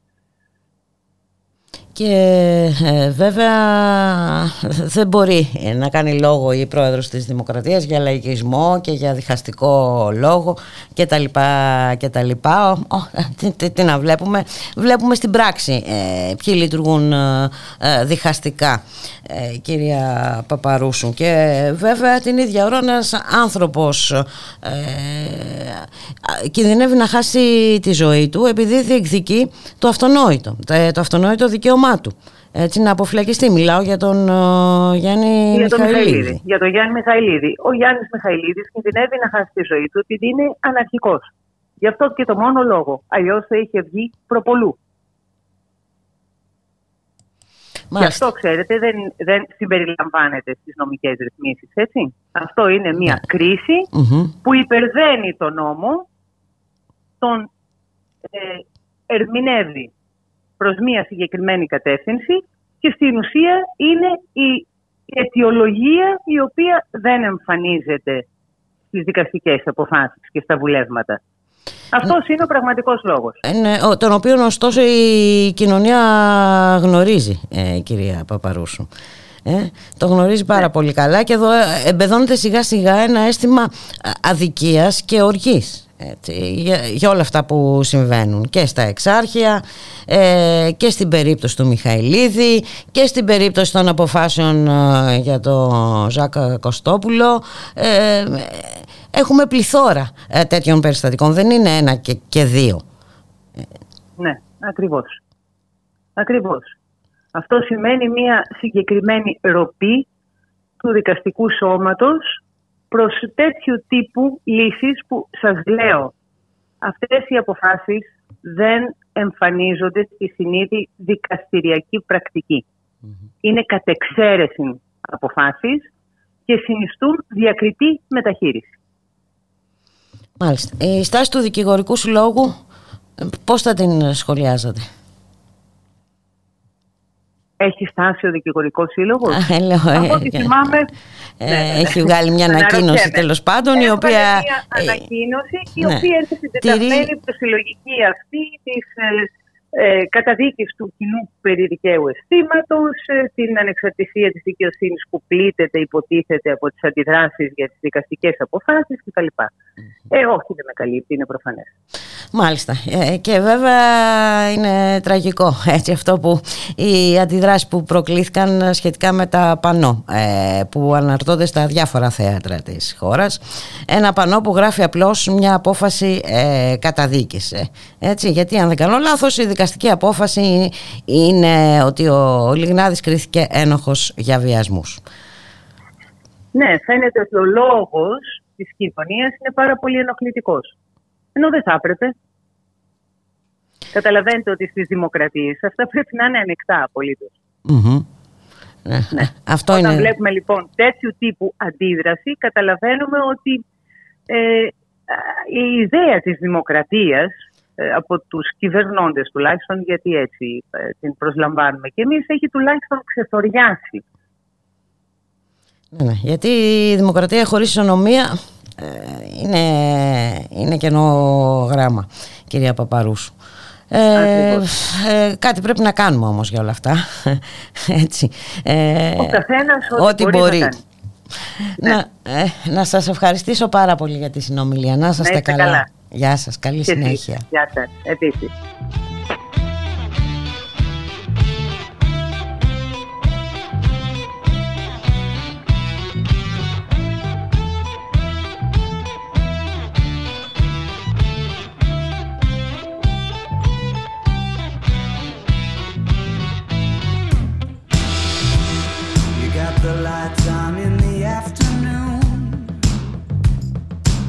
Nights are drawn out long, and your kisses to cut through the gloom with a cough drop colored tongue. When you are sitting in the corner with the coats all piled high, when I thought you might be mine in a small world on an exceptionally rainy Tuesday night. In the right place and time. When the zero's turning for the twenty-four hour clock, when you know who's calling even though the number is blocked, when you walked around your house wearing my scattering cross and your knees up.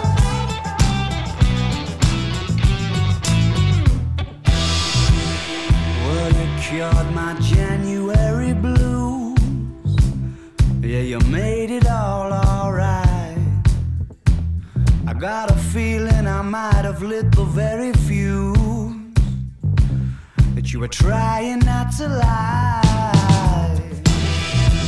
You were a stranger in my phone book. I was acting like I knew, cause I had nothing to lose. When the winter's in full swing and your dreams just aren't coming true, ain't it funny what y'all do? When the zero's running all the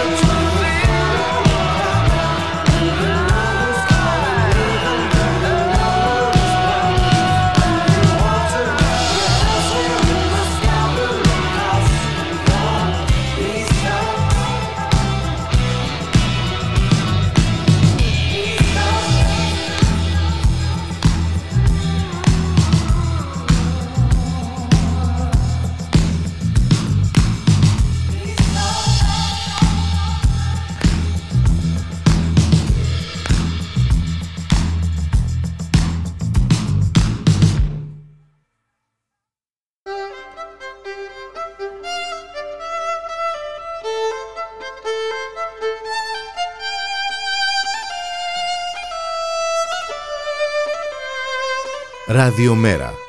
Η ανυπακοή στο ραδιόφωνο.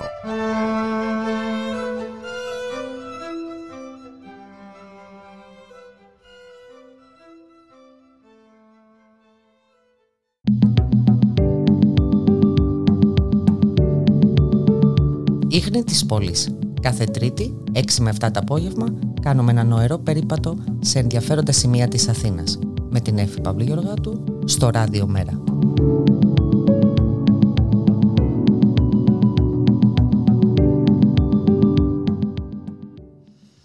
Ένας κρατούμενος αρκοπεθαίνει στη φυλακή, γιατί ενώ είχε φορτωθεί πολύ βαριές ποινές, τις οποίες και εξέτησε, δεν του δίνουν τώρα το δικαίωμα, το θεμελιωμένο σύμφωνα με το σοφρονιστικό κώδικα δικαίωμα, να πάει λίγο πριν να αποφυλακιστεί στο σπίτι του.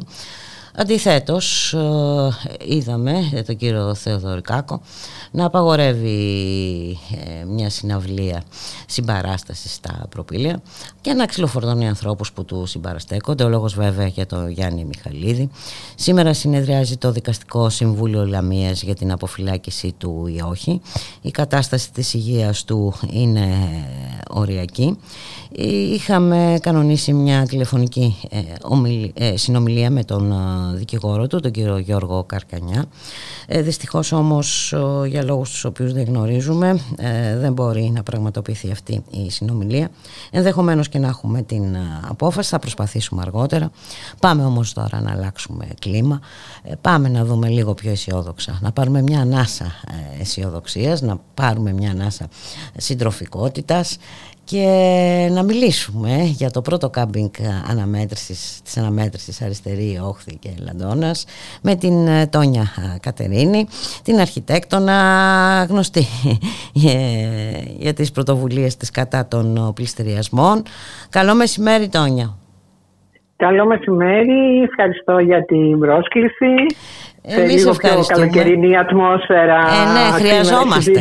Ε, ναι, χρειαζόμαστε και κάτι αισιόδοξο. Ε, μέσα σε αυτή την τόση μαυρίλα γύρω μας, ε, νομίζω είναι σημαντικό. Το χρειαζόμαστε, γιατί πραγματικά είναι ζόφος και η υπόθεση του Μιχαηλίδη ε, που μόλις αναφέρατε και η υπόθεση της απαγόρευσης της ε, κινητοποίησης για τους βιασμούς πριν λίγες μέρες στα Εξάρχεια, με αυτή την αθλιότητα Ε, της απίστευτης αστυνομοκρατίας ε, και όλα τα όσα έχουν προηγηθεί, που είναι πολύ γνωστά, δεν χρειάζεται να τα ξαναλέμε. Είναι, είναι μια στιγμή μεγάλου ζόφου. Ε, οπότε... Να προσθέσουμε και το, το, το ζόφο των πυρκαγιών σε όλη την ε, χώρα. Ακριβώς, ακριβώς, ακριβώς. Ε, ναι, οπότε σε αυτές τις συνθήκες παρόλα αυτά διεκδικούμε έτσι, ένα, μια, ένα ξάνοιγμα Ε, φωτός, ένα ξάνοιγμα βασικά αλληλεγγύης και πώς να το πω, ε, συντροφικότητας ε, συντροφικότητας ακριβώς και συντροφικότητας. Γι' αυτό και εμείς επιμείναμε, παρότι οι δυσκολίες φέτος ήταν αρκετές στο να βρούμε και τους χώρους, επιμείναμε να οργανώσουμε το πρώτο κάμπινγκ της αναμέτρησης ε, και τολμήσαμε να το κάνουμε και σε ένα χώρο που δεν είχε ξαναγίνει, δηλαδή στη στον ποταμό Λάδωνα, στην, στην ορεινή, ορεινή, Αχαία, ορεινή Αρκαδία, στην ουσία είναι σε εκείνο το σημείο, ε, όπου πραγματικά είχαμε την χαρά να, να βρεθούμε σε ένα περιβάλλον μοναδικής ομορφιάς, που βεβαίως είχαμε τεράστια αγωνία και μέριμνα να, να το προστατεύσουμε και όσον αφορά τα θέματα της φωτιάς, δηλαδή είχαμε εξαιρετική οργάνωση όσον αφορά την πυροπροστασία και όλα τα μέτρα ασφαλείας, και όσον αφορά την, την, την, το να μην αφήσουμε ένα αποτύπωμα σκουπιδιών και τα λοιπά, και όλα αυτά δηλαδή αποτελούσαν μεγάλο κομμάτι της μέριμνάς μας, γιατί πραγματικά πρόκειται για ένα εξαιρετικό τοπίο και το προτείνουμε γενικώς. Ε, Και πέρα από αυτό, ε, ο σκοπός μας είναι, έτσι κι αλλιώς το, το κάμπινγκ των πολιτικών οργανώσεων δεν είναι ένας καινούριος θεσμός, είναι ένας θεσμός αρκετά χρόνια. Mm-hmm. Ε, για μένα το πιο ενδιαφέρον είναι ότι ακριβώς το κάμπινγκ, ε, πέρα από την πολιτική λειτουργία που μπορεί να έχει, ε, έχει αυτή τη λειτουργία της συνύπαρξης και της συντροφικότητας. Το ότι μοιράζεσαι τον ελεύθερο χρόνο, το ότι δίνεις τη δυνατότητα σε συντρόφους, συντρόφισσες που δεν έχουν τη δυνατότητα να πάνε κάπου αλλού με, με τις πανάκριβες τιμές που έχουμε τώρα, να κάνουν κάποιες λίγες μέρες πολύ όμορφες και πολύ φτηνές διακοπές. Το ότι μαγειρεύουμε και τρώμε όλοι μαζί. Όλα αυτά ε, νομίζω ότι είναι ένα κομμάτι μιας μέριμνας που η αριστερά πρέπει να την έχει. Mm-hmm. Ε, δεν είναι δηλαδή απλώς ε, μια εξαίρεση, δεν είναι ένα στιγμιότυπο. Κατά τη γνώμη μου είναι κομμάτι της ουσίας αυτού που είναι μια αριστερή συνύπαρξη. Και βέβαια, Τόνια, όλες αυτές οι από κοινού δραστηριότητες θα λέγω ότι μας δείχνουν και το δρόμο. Έτσι, γιατί μόνο έτσι μπορούμε να αισθανθούμε άνθρωποι, βρε παιδί μου, δηλαδή πρα, πρα, πραγματικά να συνυπάρχουμε με άλλους ανθρώπους, ε, να μοιραζόμαστε ιδέες, να μοιραζόμαστε δραστηριότητες. Ε. Ακριβώς. Ε, εμείς είχαμε τη δυνατότητα να κάνουμε δύο συζητήσεις Ε, από αυτές που δεν τις κάνουμε τόσο συχνά και όταν τις κάνουμε δεν τις κάνουμε με τον ίδιο τρόπο. Η πρώτη συζήτηση που αφορούσε το περιβάλλον mm-hmm. ε, αποκτούσε μέσα σε αυτό το τοπίο μία διάσταση ε, πραγματικά βιωματική. Δηλαδή μιλούσε για το περιβάλλον και ένιωθες ένα δέος ότι ναι, αυτό το περιβάλλον πρέπει να το προστατεύσουμε, γιατί συνήθως όταν είμαστε μέσα σε μία πόλη, μέσα στην τρέλα της μεγαλούπολης, προσπαθεί να καταλάβεις και τώρα ποιο περιβα... για ποιο περιβάλλον μιλάμε. Όταν όμως είσαι εκεί, συνειδητοποιείς πραγματικά για ποιο περιβάλλον μιλάμε, συνειδητοποιείς πραγματικά το τι σημασία έχει ε, να, να, να αγνοούμε και να διαφορούμε, ας πούμε, για το να προστατεύσουμε αυτό το χώρο. Mm-hmm. Και ταυτόχρονα είχαμε τη δυνατότητα να κάνουμε μια συζήτηση για το τι σημαίνει σήμερα ενεργειακή δικαιοσύνη, για το πώς μπορούμε να απαντήσουμε σε όλο αυτό το πράγμα ε, και κινηματικά, αλλά και με έναν άλλο τρόπο της οργάνωσης της ζωής μας, για το τι σημαίνουν ενεργειακές κοινότητες, μια εμπειρία που στην Ελλάδα είναι πάρα πολύ ακόμα ε, στο, στα σπάργανα, ενώ αλλού έχουμε μεγάλη, με, μεγάλη πληροφορία και μεγάλες ε, ε, εμπειρίες, ας πούμε, πάνω σε αυτό το τομέα. Οπότε νομίζω η μία, ας πούμε, συζήτησή μας ήταν πολύ ωραία και είναι πολύ ενδιαφέρον επίσης ότι η συζήτηση δεν, δεν έλεγε να σταματήσει. Και η δεύτερη συζήτηση που κάναμε σε σχέση με τον πολιτισμό, με άξονα μια εξαιρετική ταινία ενός συντρόφου μας, του Γιάννη του Καρπούζη, για τον uh, Νίκο Ρούσο, για τον ποιητή Νίκο Καρούζο. Mm-hmm. Ήταν επίσης μια, ε, πώς να το πω, ένα, ένα σχολείο για το πόσο λίγο η αριστερά ασχολείται ε, με τον πολιτισμό και ως πραγματικότητα και ως κοινωνικό αποτύπωμα και ως χώρο που κάποιοι άνθρωποι ζουν και, δου, και δουλεύουν. Ε, όλο αυτό το κομμάτι λοιπόν μπήκε στο τραπέζι και πραγματικά ήταν ε, πάρα πολύ ενδιαφέρον ότι είχαμε την ευκαιρία να φύγουμε λίγο από, το, από, από τις επιτακτικές συζητήσεις που μας θέτει η πραγματικότητα γύρω μας με όλο αυτό το ζόφο που περιγράψαμε, και να μπορούμε να ανοίξουμε. Και να ανοίξει ορίζοντες, να δεις κάτι να διαφορετικό. Και να ανοίξουμε, yeah. Ακριβώς, και να ανοίξουμε θέματα που όμως είναι υπαρκτά και είναι σημαντικά. Οπότε με αυτή την έννοια νομίζω ότι ήταν μια πολύ όμορφη πραγματικά ε, στιγμή που έδωσε χαρά και αίσθηση πληρότητας, ας πούμε, σε όσους και όσες ήμασταν εκεί. Και εννοείται θα το επαναλάβουμε. Α, αυτό ήθελα να θέλουμε, πω. Θέλουμε να και είναι... για περισσότερο χρόνο. Ε, Ήτανε τέσσερις μέρες. Ε, τέσσερις μέρες, ε... τέσσερις μέρες ακριβώς. ακριβώς. Ε... Οπότε και για περισσότερο κόσμο επίσης. Θεωρώ δηλαδή ότι το να, το να έρχεται κόσμος... Ε, πέρα από το στενό πλαίσιο της οργάνωσης, γιατί mm-hmm. μας, η αντίληψή μας δεν είναι να συζητήσουμε υπό το, ε, πώς να το πω, το πλαίσιο το στενό των, των θεμάτων που βάζει μια πολιτική οργάνωση. Ε, τον έρχεται ότι είναι πολύ ενδιαφέρον. Επίσης θεωρούμε ότι εμπλουτίζει την εμπειρία μας και νομίζω ότι θα το επιδιώξουμε στο μέλλον. Ναι, ναι. Και εγώ έτσι είδα την ανάρτησή σου ε, και να σου πω συγκινήθηκα με αυτό που γράφεις. Συναντηθήκαμε με το θαύμα σαν φίλοι ε, και αγωνιζόμαστε για την κοινωνία που ο χρόνος θα είναι ελεύθερος, δημιουργικός και κοινωνικός. Ναι, κάτι που έχουμε εντελώς ξεχάσει σε αυτές τις συνθήκες που ζούμε, ε, Τόνια Κατερίνη. Έτσι είναι και ελπίζω ότι εμείς τουλάχιστον που μιλάμε θα συνεχίσουμε να το προσπαθούμε. Ναι, ε, θα συνεχίσουμε γιατί αξίζει τον κόπο. Ε, ε, αν θέλουμε να λέγουμε ότι ζούμε, να λέμε ότι ζούμε. Έτσι, γιατί ζωή δεν είναι μόνο η επιβίωση και το τρέξιμο από το πρωί ε, μέχρι το βράδυ. Ε, και εγώ θα mm-hmm. κρατήσω και αυτό, το, τη σημασία των συζητήσεων που κάνετε, τις, τις εναλλακτικές που υπάρχουν και θα πρέπει να τις αναζητήσουμε. Όπως αυτή την Ακριβώς. εναλλακτική με την ενέργεια. Mm-hmm. Ακριβώς. Ε, πολύ θα ήθελα κάποια στιγμή, αργότερα, όχι τώρα, ε, γιατί τελειώνουμε σιγά σιγά και τη, ε, εδώ στο ραδιόφωνο μέχρι το τέλος της εβδομάδας θα λειτουργήσει το ραδιομέρα, ε, να έρθεις εδώ να τα πούμε από κοντά, ε, να βάλουμε στο τραπέζι και αυτές τις ε, δυνατότητες ε, και ε, βεβαίως, να δούμε τι μπορούμε να κάνουμε Ε, περισσότερο, έτσι, και πώς να προωθήσουμε αυτά τα ζητήματα που ε, ε, όλα, όλα όσα βλέπουμε γύρω μας είναι ε, ζωτικής ε, σημασίας. Βεβαίως, έγινε. Τώρα, σε ό,τι αφορά τους πληστηριασμούς, νομίζω ότι θα έχουμε τώρα, ε, κάπου τον Αύγουστο θα, έχουμε, θα ησυχάσουμε από αυτό. Κι, κοιτάξτε, τον Αύγουστο έχουμε μια μικρή, ναι, μια μικρή ανάπαυλα, γιατί δεν υπάρχουν δικαστικές διαδικασίες.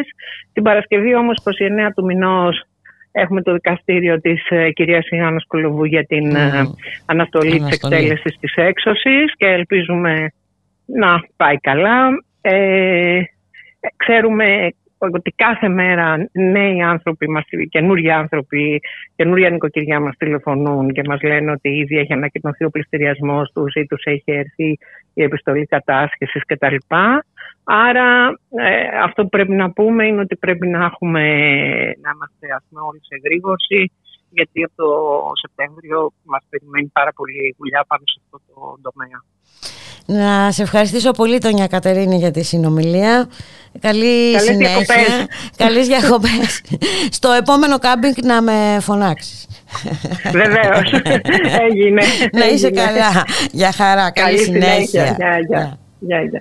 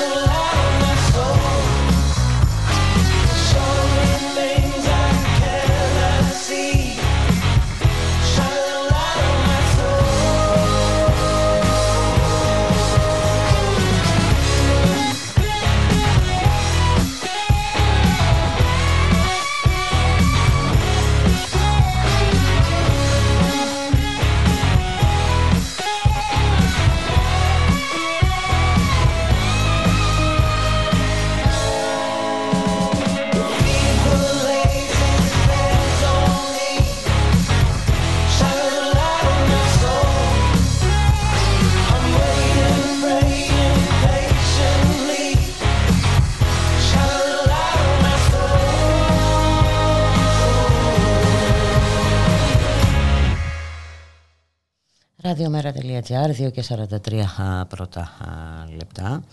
Και όπως σημειώνει στο ρεπορτάζ του στην εφημερίδα των συντακτών ο συνάδελφος Δημήτρης Αγγελίδης, δεν υπάρχει ούτε έρευνα ούτε διάσωση για τους πρόσφυγες του Εύρου. Οι πενήντα πρόσφυγες που καταγγέλνουν ότι μεταφέρθηκαν και καταλήφθηκαν σε νησίδα του Εύρου την πέμπτη δεκατέσσερις Ιουλίου παρέμεναν μέχρι αργά χθες το βράδυ στο ίδιο σημείο αβοήθητη για δέκατη μέρα, ενώ από την περασμένη Τετάρτη το Ευρωπαϊκό Δικαστήριο για τα Δικαιώματα του Ανθρώπου έχει δώσει εντολή στην ελληνική κυβέρνηση να μην απομακρυνθούν από την Ελλάδα και να έχουν αξιοπρεπείς συνθήκες διαβίωσης και πρόσβασης και πρόσβαση στην διαδικασία ασύλου. Οι πρόσφυγες καταγγέλνουν ότι από την ελληνική όχθη εμφανίστηκαν αραβόφωνοι που χρησιμοποιεί η Ελλάδα για τις επαναπροωθήσεις, οι οποίοι τους απειλούσαν να γυρίσουν στην ε, Τουρκία. Επίσης καταγγέλνουν ότι οι εβδομηντάχρονοι πρόσφυγες από την Συρία με πρόβλημα με το σαχαρό της χρειάζεται επιγόντως ιατρική ε, βοήθεια, ενώ ένα από τα δώδεκα μικρά παιδιά που βρίσκονται στην νησίδα εμφάνισε χθες πυρετό. Σύμφωνα με τις οργανώσεις Ελληνικό Συμβούλιο για τους Πρόσφυγες και Human Rights τριακόσια εξήντα που προσέφυγαν στο δικαστήριο εκπροσωπώντας τους πρόσφυγες, η αστυνομική διεύθυνση Ορεστιάδας ισχυριζόταν χθες ότι δεν μπορεί να τους εντοπίσει. Και αυτό ενώ οι ίδιοι στέλνουν φωτογραφίες, οπτικό υλικό και το γεωγραφικό τους στίγμα που τους δείχνει σε νησίδα ανατολικά του χωριού Κισάριου. Παράλληλα με τις υπόγειες κινήσεις των ελληνικών αρχών, η κυβέρνηση και η Ελλάδα εξακολουθούν να κρατούν στάσεις σιωπής για τις σοβαρές καταγγελίες τους για τρεις νεκρούς κατά τη διάρκεια της απόπειρας επαναπρόθεσης τους πριν από δέκα ημέρες. Πρόκειται για ένα νεαρό άνδρα που έχασε τη ζωή του στην ελληνική όχθη και για δύο άνδρες δεκαεπτά και εικοσιτριών ετών που βρήκαν τραγικό θάνατο από πνιγμό ενώ μεταφέρονταν στην νησίδα. Και δεν μπορώ παρά να θυμηθώ την πρόεδρο της Δημοκρατίας να, να εμφανίζεται εκεί στο τείχος του Εύρου, σε αυτό το τείχος που έγινε για να κρατά ε, μακριά ε, τους βασανισμένους και απόκληρους αυτού του κόσμου.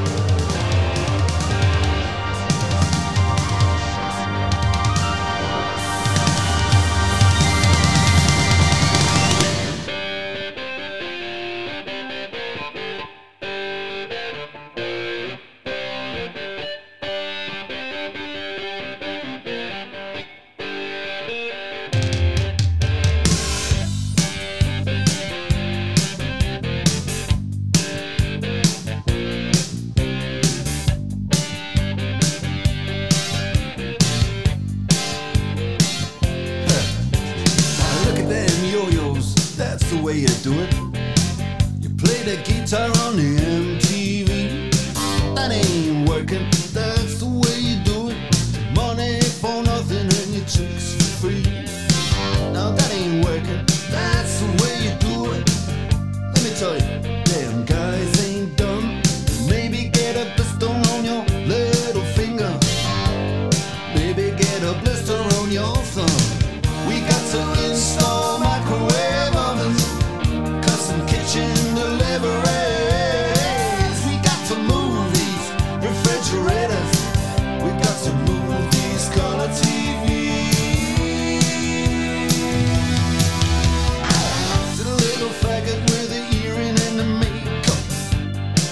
daddy, that's his own hair. The little faggot got his own jet airplane. The little faggot, he's a millionaire. We got to install microwave ovens, custom kitchen deliveries. We got to move these refrigerators. We got to move these color T Vs.